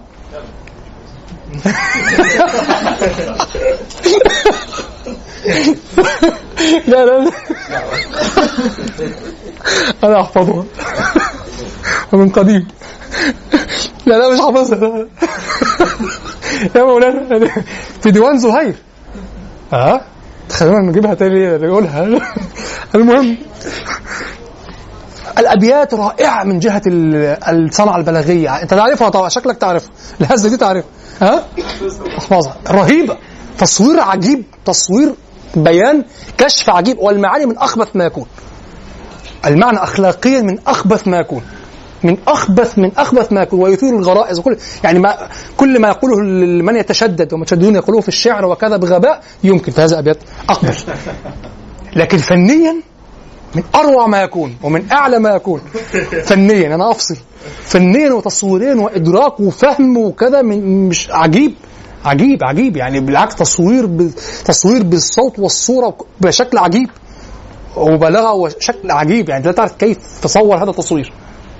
فشيخ أبو موسى قال وهذا الكلام الخبيث لا يمكن أن يكون النابغة، ولم يشرحه في هذا الكتاب، ولم يشرحه، وكلام خبيث، وليس هذا بالشعر وإنما هو الفحش الذي كذا، لا شعر، والله العظيم شعر عالي جدا كمان. هذه مشكلة أصولية عند الشيخ محمد أبو موسى، وهذه المشكلة لن ترجع بها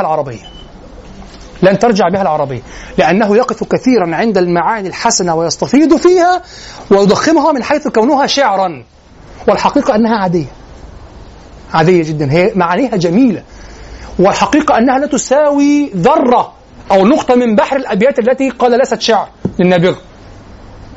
فالفصل عنده كذلك ليس واضحا. وكذلك لما أراد أن يدافع قال امرؤ القيس حول البعر، بعر الأرقام حوله إلى تاريخ يحفظ. أنا مش فاهم الكلام ده بصراحة، يعني كيف حول بعر الأرقام إلى تاريخ يحفظ من الجودة؟ طب كيف أجاد؟ وكذلك في البيتين في المعلقة إذا ما بكى من خلفها انحرفت له، فسره بالتفسير القبيح الذي هو تفسير كل الشراح اللغويين على الروايات الخبيثة على خلاف سياق القصيدة، ومع ذلك حوله إلى غير فحش، قالك وهو في الحقيقة معنى جميل ونبيل وكذا. وامرؤ القيس عنده شاعر نبيل، لماذا؟ لأنه لا مناص من اعتبار امرؤ القيس رأس الشعراء، فلو وجه بامرؤ القيس لو هو أخفى غيره لن يخفي امرؤ القيس. لسه لا بالضبط، لو يعني لو أخفى غير امرؤ القيس لن يستطيع يخفي امرؤ القيس، فحول امرؤ القيس بصنعة هكذا متكلفة إلى شاعر عفيف. طيب،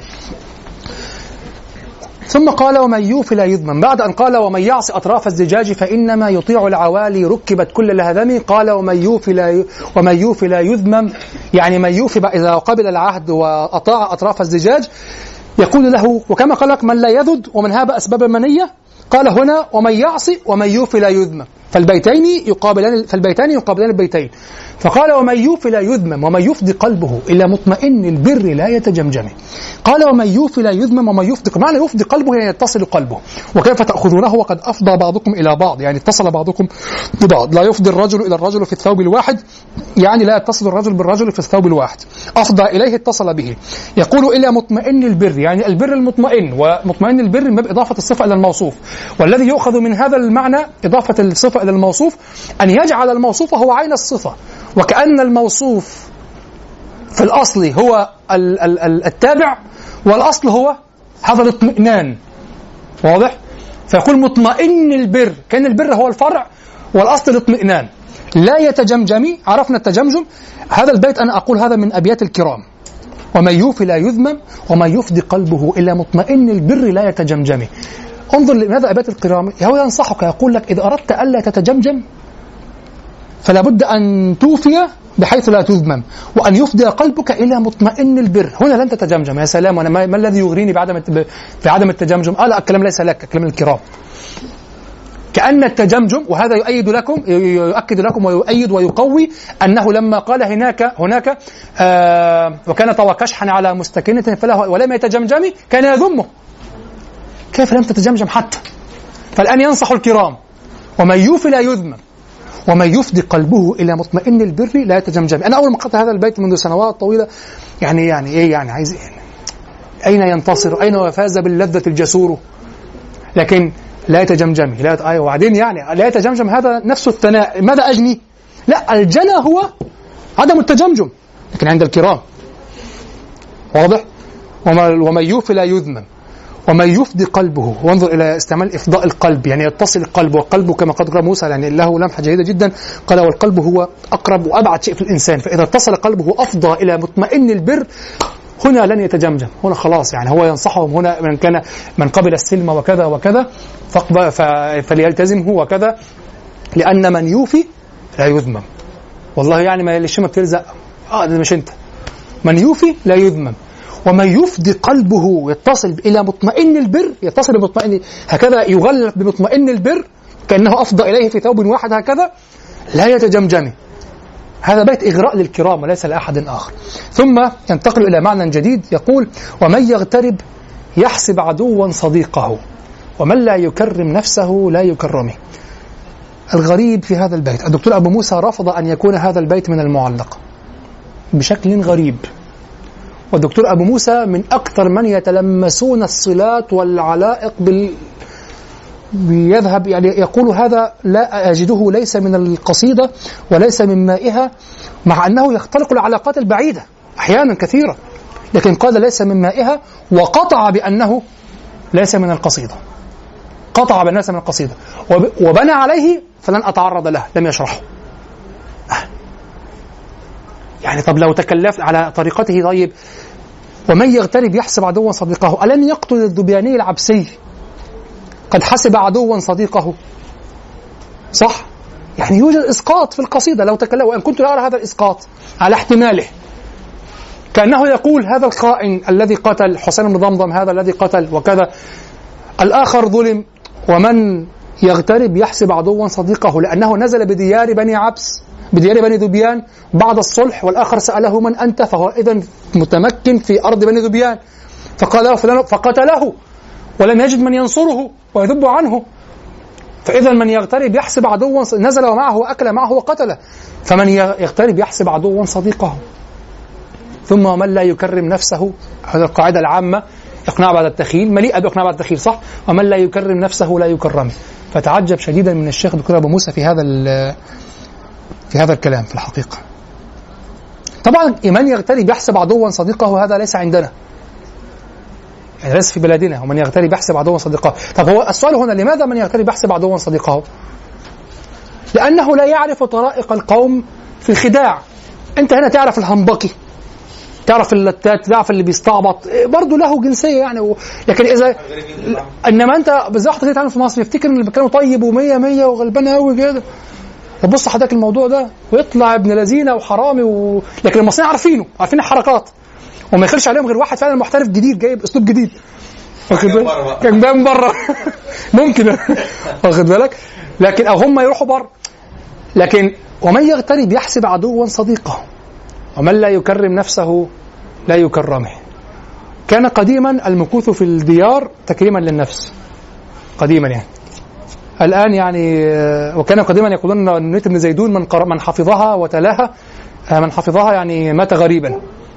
لما قلت كم ده الناس كده قاعدة يحفظوها عشان يمشوا. وصلنا للمرحلة الهزلية على فكرة، وصلنا الهزل فعلا بيحصل والله. في ناس بعتت لي احنا حفظتها يعني، مستنى تموت بغريب بقى، اطلع بره ترمي بره. متخيل خايف يموت في البلد سبحان الله. ومن يغترب يحسب عدوا صديقه ومن لا يكرم نفسه لا يكرمه، ومهما تكن عند امرئ من خليقة وإن خالها تخفى على الناس تعلمه. هذا البيت شاهد لماذا؟ شاهد نحوي، من يعرفه؟ من يشرحه بسرعة؟ مهما، هل هي اسم أو حرف؟ الجمهور على أنها اسم، الجمهور على أنها اسم شرط، واضح؟ وإذا كانت شرطا فقوله ومهما تكن عند امرئ، أنا سأشرحه سريعا لأنه سيحتاجه قليلا في تذوق البيت. الجمهور على أن مهما اسم، ومهما تكن عند امرئ من خليقة، وإذا كانت اسما ستعرب مبتدأ، وتكن عند امرئ من خليقة، تكن سيكون فيها ضمير يعود على مهما، ومن خليقة سيكون حالا شرحا، يعني حال كونها خليقة، فمهما تكن خليقة، فمهما تكن هي خليقة، أو لا معذرة، مهما تكن هي من خليقة، واضح؟ وإن خالها تخفى على الناس تعلمي. ابن يسعون والسهيلي يرون أنها حرف، وهي حرف شرط لا تفيد إلا الشرط، ويقولون يستشهدون في ذلك بقولهم تكن من خليقة، يقولون من هنا زائدة، وتكن خليقة، والخليقة فاعل، واضح؟ فمهما تكن خليقة كأنها يقول إن تكن خليقة وإن تخفى على الناس تعلمي، وإن خلا تخفى على الناس تعلمي، واضح؟ لأنه إذا خلا الكلام من الضمير الراجع على الكلمة ثبت أنها منقطعة الإعراب عن الجملة، فإذا انقطع إعرابها لم يكن إلا أن تكون حرفا لأنه لا يعرب. فهمتم الكلام؟ مهما تكن، لو قلت تكن من ومن زائدة، يعني تكن خليقة وإن خالها تخفى على الناس تعلمي، فلا يكون هناك ضمير في تكن يعود على مهما، فتكون مهما في مقام إن، يعني إن تكن خليقة وإن تخفى على إن خالها تخفى على الناس تعلمي، صح؟ لكن إن قلت مهما تكن وقدرت ضميرا هو هي، مهما تكن هي، فأصبح هناك ضمير يعود على الاسم الأول، فصار يعرب مع الجملة ويكون اسما ويكون مبتدأ. طيب إذن وما تقول من خليقة، يعني حال كونها خليقة، فتكون من تفسيرية وليست زائدة. فالذين قالوا هي حرف قالوا من زائدة، والذين قالوا هي اسم قالوا من تفسيرية، يعني حال كونها خليقة وإن خلا تخفى على الناس تعلمي. يقول ومهما تكن عند امرئ من خليقة وإن خالها تخفى على الناس تعلمي. سأقول لكم الآن لماذا اخترت مذهب الجمهور في هذا. هو يقول انظر إلى الحشد الذي جمعه في هذا البيت ليبين أن الخليقة لا تخفى بحال. يقول عند امرئ، يعني أي امرئ حتى لو ظن نفسه فحلا في الإخفاء. طبعا هذا البيت يسقط إسقاطا هكذا، سقوطا على حسين بن ضمضم، واضح؟ ومهما تكن عند، حتى لو لم تجمجم، واضح؟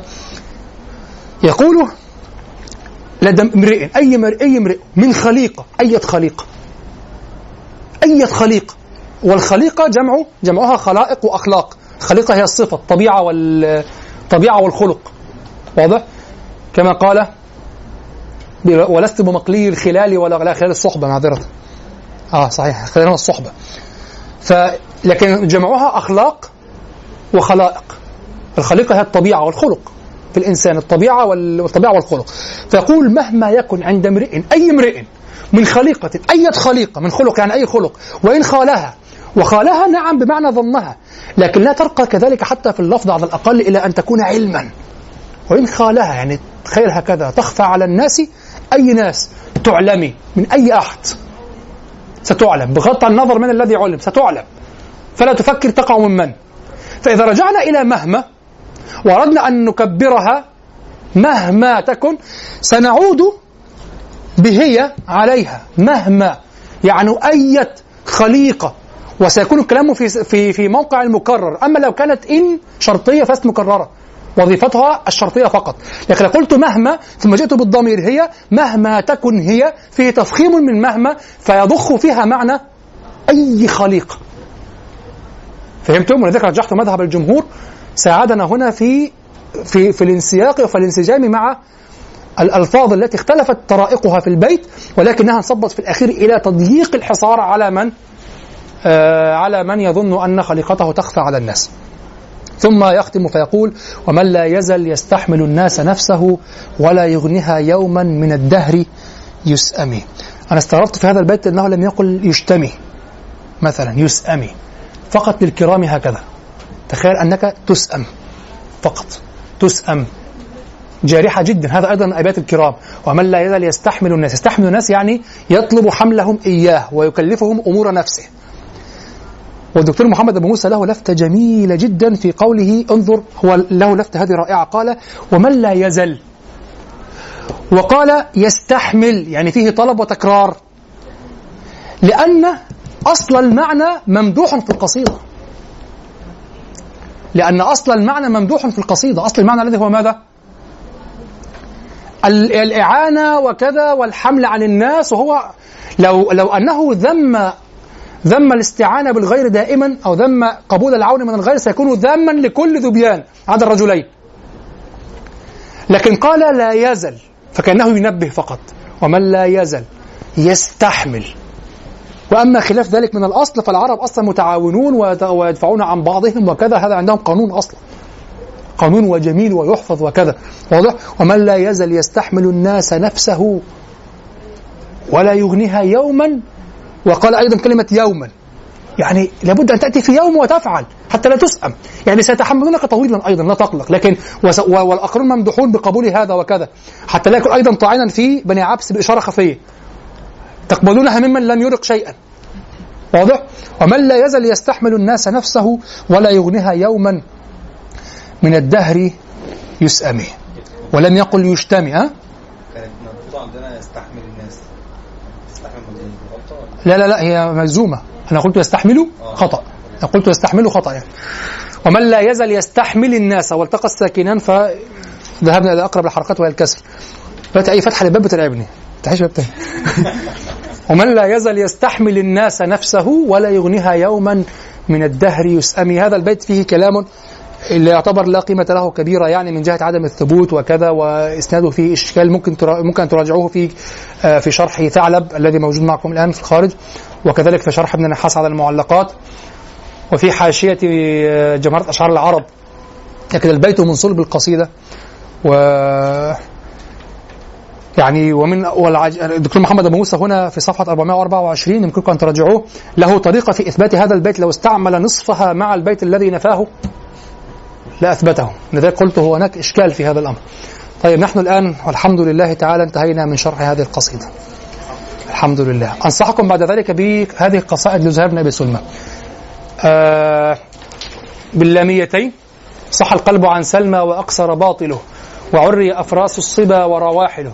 وصح القلب عن سلمى وقد كاد لا، قصيدة أخرى، صح القلب عن سلمى وقد كاد لا يسلو، وأقفر من سلمى التعانيق والثقل، هاتان القصيدتان. وكذلك القصيدة الكافية التي قال الأصمعي لا توجد في الدنيا كافية أعلى منها. بان الخليط ولم يأووا لمن تركه وزودوك اشتياقا أية تنسلكه. احفظوا كل هذه القصائد، احفظوا أنا زهير كله، لكن أخص هذه القصائد. وكذلك القصيدة القافية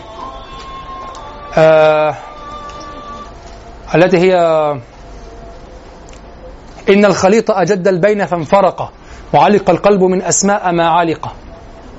هذه القصائد أيضا قلت ماذا؟ قلت القصيدة التي هي صح القلب عن سلمى، وصح القلب عن سلمى، صح القلب عن سلمى وأقصر باطله، وصح القلب عن سلمى وقد كاد لا يستر. وكذلك الكافية التي مدحها الأصمعي بان الخليط ولم يأووا لمن تركوا وزودوك اشتياقا أية تنسلكوا. والقافية التي فيها وصفه، وشرحها دكتور محمد النويهي، فيها وصفه لصب الماء في الحوض وكذا، وجلبه من البئر، وقفز الضفادع في خارجه وكذا. هذه القصيدة رائعة جدا، نصف فيها الدموع أصلا. قصيدة رائعة جدا جدا قافية. أولها إن الخليط أجد البين فانفرق وعلق القلب من أسماء ما علق. هذه القصائد على الأقل الآن احفظوها. لا تحفظوا القصيدة من 8 أبيات ولا تدرسوها، التي أولها تعلم أن شر الناس حي ينادى في شعارهم ويسار، وآخرها فإن الشعر ليس له مرد إذا ورد مياه بيت الجار. لا تحفظوها ولا تقرؤوها، وهي في الديوان موجودة. نعم. طيب، أنا أريد الآن شيئا الذي سأفعله إن شاء الله تعالى في نهاية كل معلقة، أن أجرد المعلقات من الأول وأصل إلى المعلقة التي نحن فيها بما شرحناه. غرضي من هذا أمران، وحد بيطلع في النظرية يقول لهم معلش يعني مسافة 3 قصائد أو قصيدتين، حد يقول لهم مسافة قصائد يعني خلاص في درس. لا هيستحمل، ده هي مرة يعني الأخيرة يستحملوا مرضي، بس يعني استثناء، معلش استثناء، ظروف بتحصل، ظروف وبروح قاعات تانية ومشاكل وبسكت، في يعني رد الجميل يعني. خلاص ما ينفعش حد يخش في وسط قصيدة يقطعها، ما ينفعش. خلاص، أنا إذا الآن إن شاء الله تعالى كلما انتهيت من قصيدة من المعلقات أجرد المعلقات من أولها. وغرضي في هذا أمران، الأول المراجعة حتى لا تنتهي من المعلقة 10 إلا وأنت نقشت في قلبك وعلى جلدك المعلقات، ولا تنساها أبدا إن شاء الله. الشيء الثاني أنك بعد أن حفظت درست المعلقة، لأن لا أتلو إلا ما درسناه، صح؟ اتضحت لك المعلقات واتضحت لك مذاهب أصحابها فيها وكذا. فإذا وضعت كلية المعلقة أو كلية القصيدة بجوار القصيدة بان لك مذهبها والتباين بينها والتفاوت بين أصحابها جملة هكذا، التباين العريض بينها. واضح؟ طب نحن إذن في ضمن برنامج المعلقات شرحنا قطع نبكي، وعلى أمس صباحا، وسام لك شوق، ومعلقة زهير بن أبي سلمى، نتلوها الآن جميعا إن شاء الله. طيب نشرب الأول.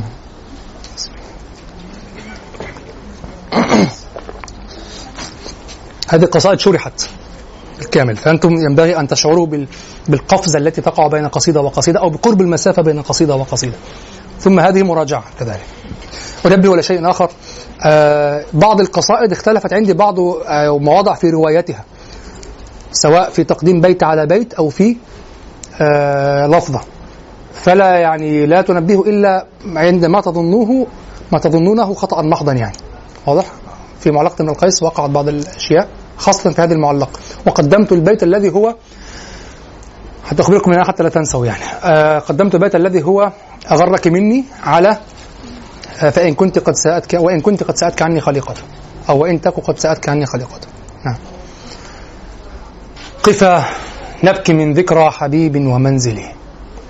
طبعا أقدم لكل قصيدة سريعا. هذه القصيدة موضوعها أن امرؤ القيس مر في رحلته المشهورة حينما كان يذهب ليتحالف مع القيصر ويسترجع ملك كندة وكذا، مر على بعض الديار التي كانت فيها ذكريات له قديمة.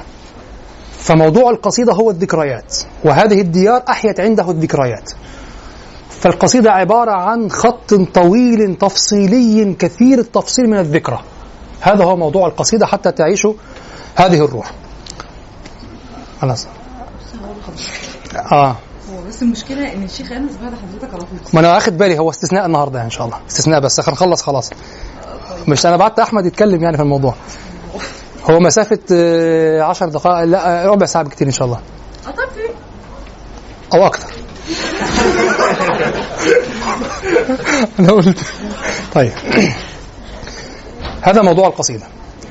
قفا نبكي من ذكرى حبيب ومنزلي بسقط اللوى بين الدخول وحوملي فتوضح فالمقرات لم يعف رسمها لما نسجتها من جنوب وشمألي ترى بعر الأرآم في عرصاتها وقيعانها كأنه حب فلفل كأني غداة البين يوم تحمل لدى سمرات الحي ناقف حنظلي وقوفا بها صحبي علي مطيهم يقولون لا تهلك أسا وتجملي وإن شفائي عبرة مهراقة وهل عند رسم دارس من معولي كدينك من أم الحويرث قبلها وجارتها أم الرباب بمأسلي ففاضت دموع العين مني صبابة على النحر حتى بل دمعي محملي ألا رب يوم لك منهن صالح ولا سيما يوم بدارة جلجلي ويوم عقرت للعذارى مطيتي فيا عجبا من رحلها المتحمل يظل العذارى يرتمين بلحمها وشحم كهداب الدمقس المفتل ويوم دخلت الخدرة خدر عنيزة فقالت لك الويلات إنك مرجلي تقول وقد مال الغبيط بنا معا عقرت بعيري يا امرأ القيس فانزلي فقلت لها سيري وأرخي زمامه ولا تبعديني من جناك المعلل فمثلك حبلى قد طرقت ومرضعا فألهيتها عن ذي تمائم محولي إذا ما بكى من خلفها انحرفت له بشق وشق عندنا لم يحولي ويوما على ظهر الكثيب تعذرت علي وآلت حلفة لم تحللي فاطمة مهلا بعض هذا التدلل وإن كنت قد أزمعت صرمي فأجملي أغرك مني أن حبك قاتلي وأنك مهما تأمر القلب يفعلي فإن تك قد ساءتك مني خليقة فسلي ثيابي من ثيابك تنسلي وما ذرفت عيناك إلا لتقدحي بسهميك في أعشار قلب مقتلي وبيضة خدر لا يرام خباؤها وبيضة خدر لا يرام خباؤها تمتعت من لهو بها غير معجل تجاوزت أحراسا إليها ومعشرا علي حراسا لو يشرون مقتلي إذا ما الثريا في السماء تعرضت تعرض أثناء الوشاح المفصل فجئت وقد نضت لنوم ثيابها لدى الستر إلا لبسة المتفضل فقالت يمين الله ما لك حيلة وما إن أرى عنك العماية تنجلي خرجت بها تمشي تجر وراءنا على إثرنا أبيال مرط مرحل فلما أجزنا ساحة الحي وانتحى بنا بطن حقف ذي ركام عقنقل حصرت بثودي رأسها فتمايلت علي حضيم الكشح ري المخلخل إذا التفتت نحوي تضوع ريحها نسيم الصبا جاءت بري القرنفل إذا التفتت نحوي تضوع ريحها نسيم الصبا جاءت بري القرنفل مهفهفة بيضاء غير مفاضة ترائبها مسقولة كالسجنجل كبكر مقاناة البياض بصفرة غذاها نمير الماء غير المحلل تصد وتبدي عن أسيل وتتقي بناظرة من وحش وجرة مطفل وجيد كجيد الرئم ليس بفاحش إذا هي نصته ولا بمعطل وفرع يغش المتن أسود فاحم أثيث كقنو النخلة المتعثكل غدائره مستشزرات إلى العلا تضل المدار في مثنى ومرسل وكشح لطيف كالجديل مخصر وساق كأنبوب السقي المدلل وتعطو برخص غير شثن كأنه أسارع ضبي أو مساويك إسحلي تضيء الظلام بالعشاء كأنها منارة ممسى راهب متبتل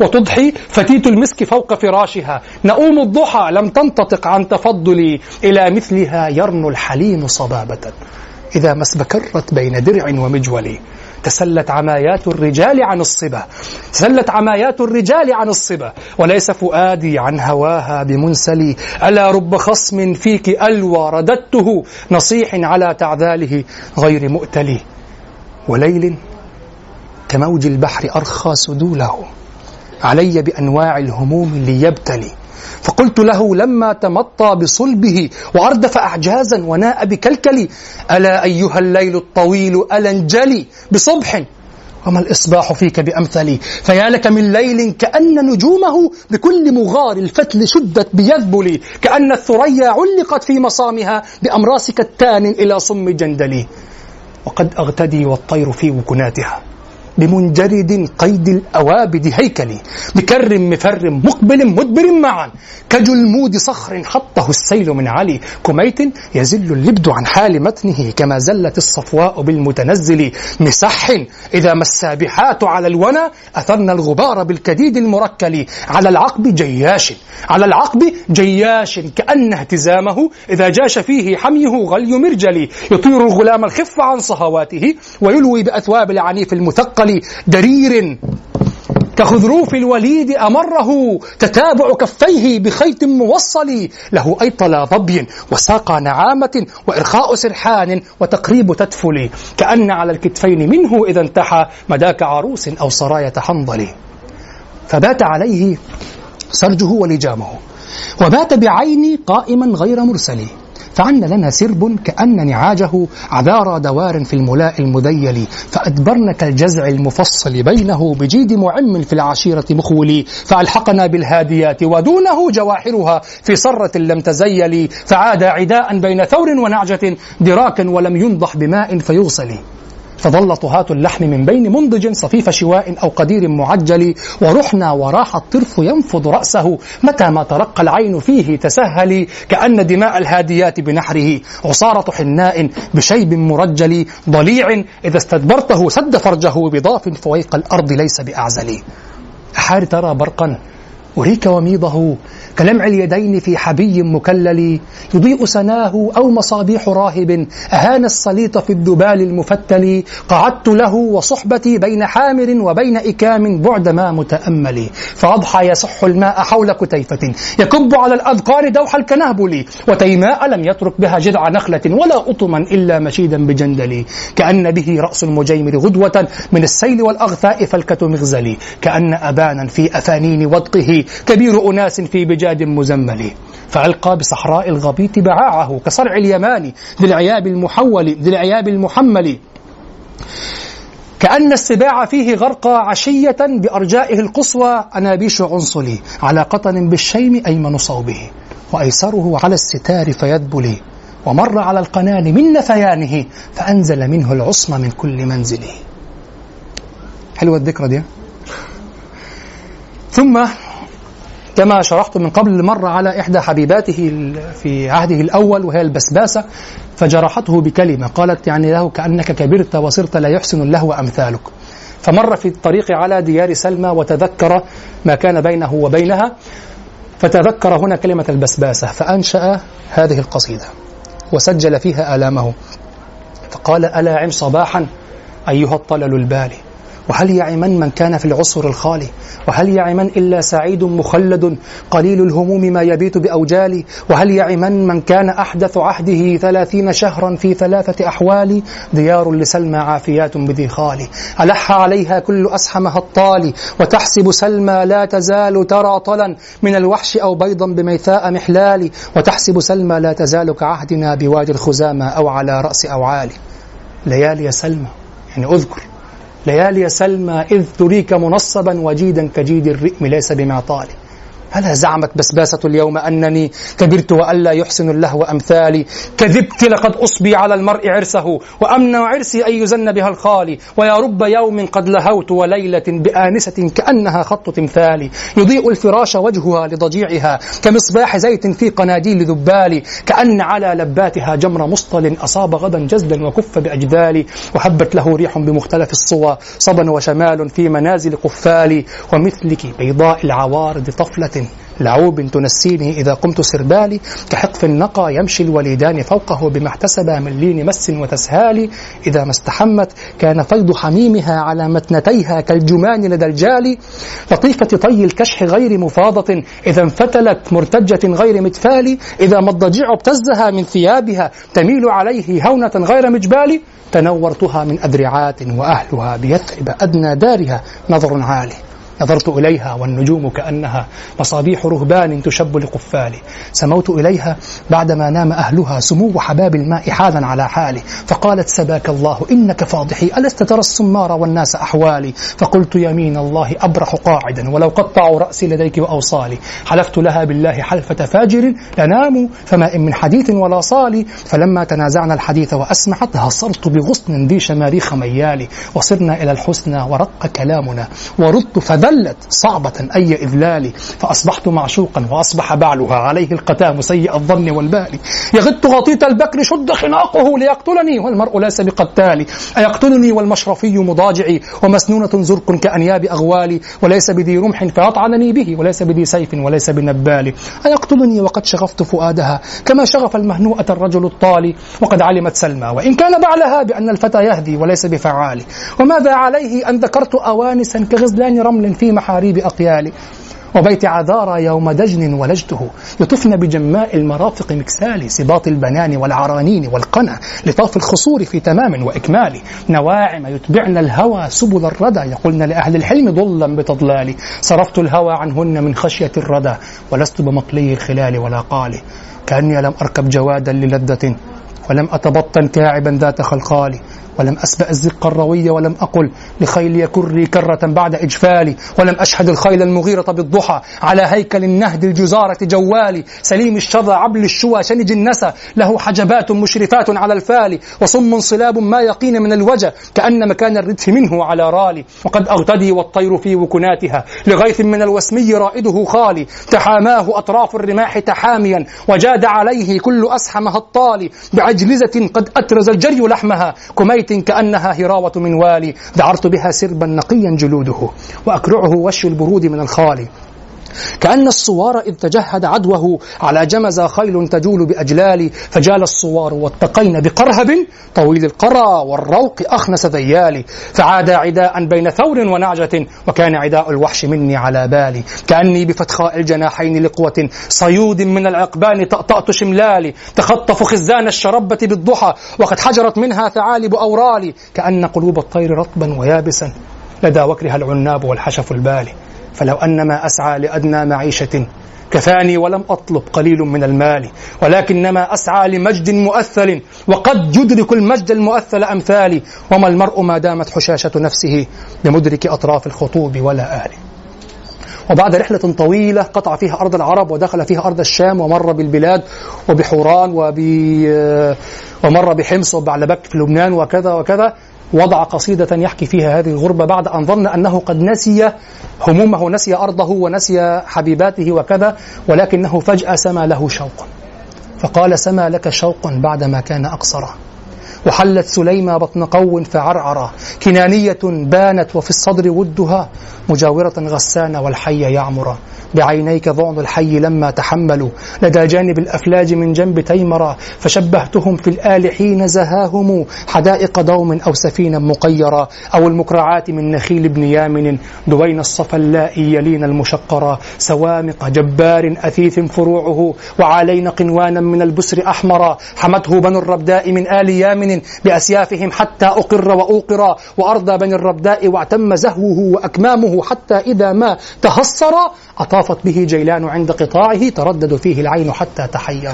كأن دمى سقف على ظهر مرمر كسى مزبد الساجوم وشيا مصورا. غرائر في كن وصون ونعمة يحلين ياقوتا وشذرا مفقرا. وريح سنا في حقة حميرية تخص بمفروك من المسك أذفرا. وبانا وألويا من الهند ذاكيا ورندا ولبنا والكباء المقترة.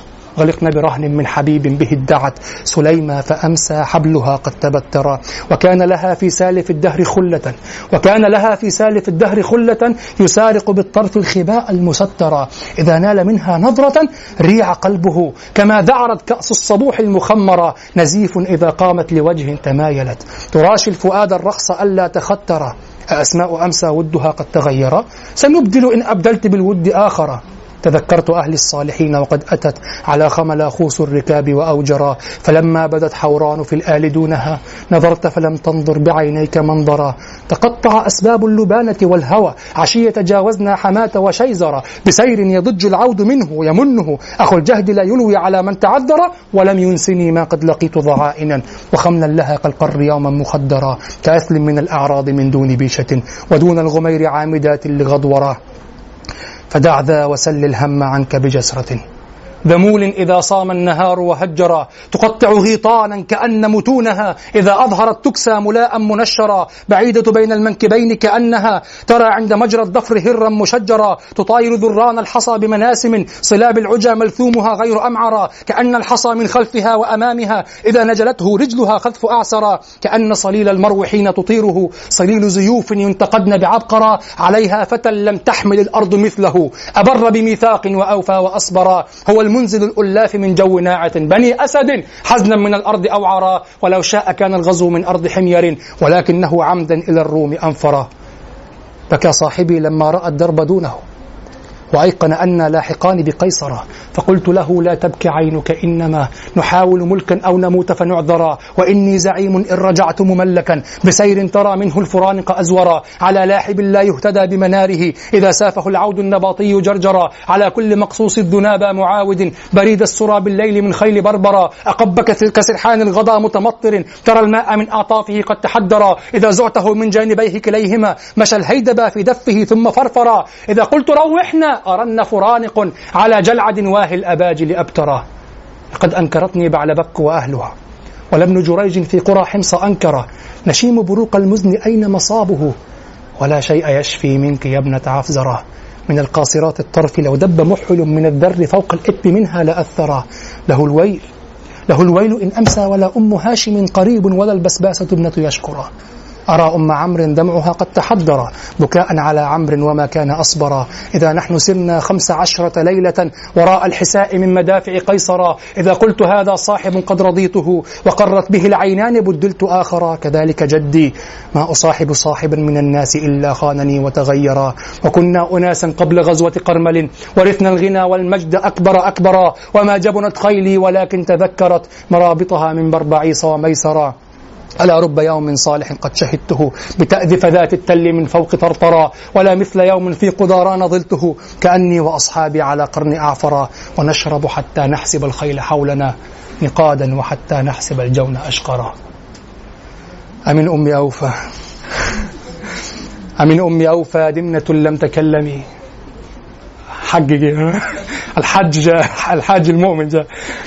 أمن أمي أوفى دمنة لم تكلمي بحومانة الدراج فالمتثلم، ديار لها بالرقمتين كأنها مراجع وشم في نواشر معصم، بها العين والأرآم يمشين خلفة وأطلاؤها ينهضن من كل مجتم، وقفت بها من بعد 20 حجة فلأيا عرفت الدار بعد التوهم، أثاثي سفعا في معرس مرجل ونؤيا كجذم الحوض لم يتثلم، فلما عرفت الدار قلت لربعها ألا عم صباحا أيها الربع واسلمي، تبصر خليلي هل ترى من ضعائن تحملن بالعلياء من فوق جرثمي، علون بأنماط عتاق وكلة وراد حواشيها مشاكهة الدم، وفيهن ملهى للصديق ومنظر أنيق لعين الناظر المتوسم، بكرن بكورا واستحرن بسحرة فهن لوادي الرس كاليد للفم، جعلنا القنان عن يمين وحزنه ومن بالقنان من محل ومحرم، ظهرن من السوبان ثم جزعنه على كل قيني قشيب مفأم، كأن فتات العهن في كل منزل نزلن به حب الفنا لم يحطم،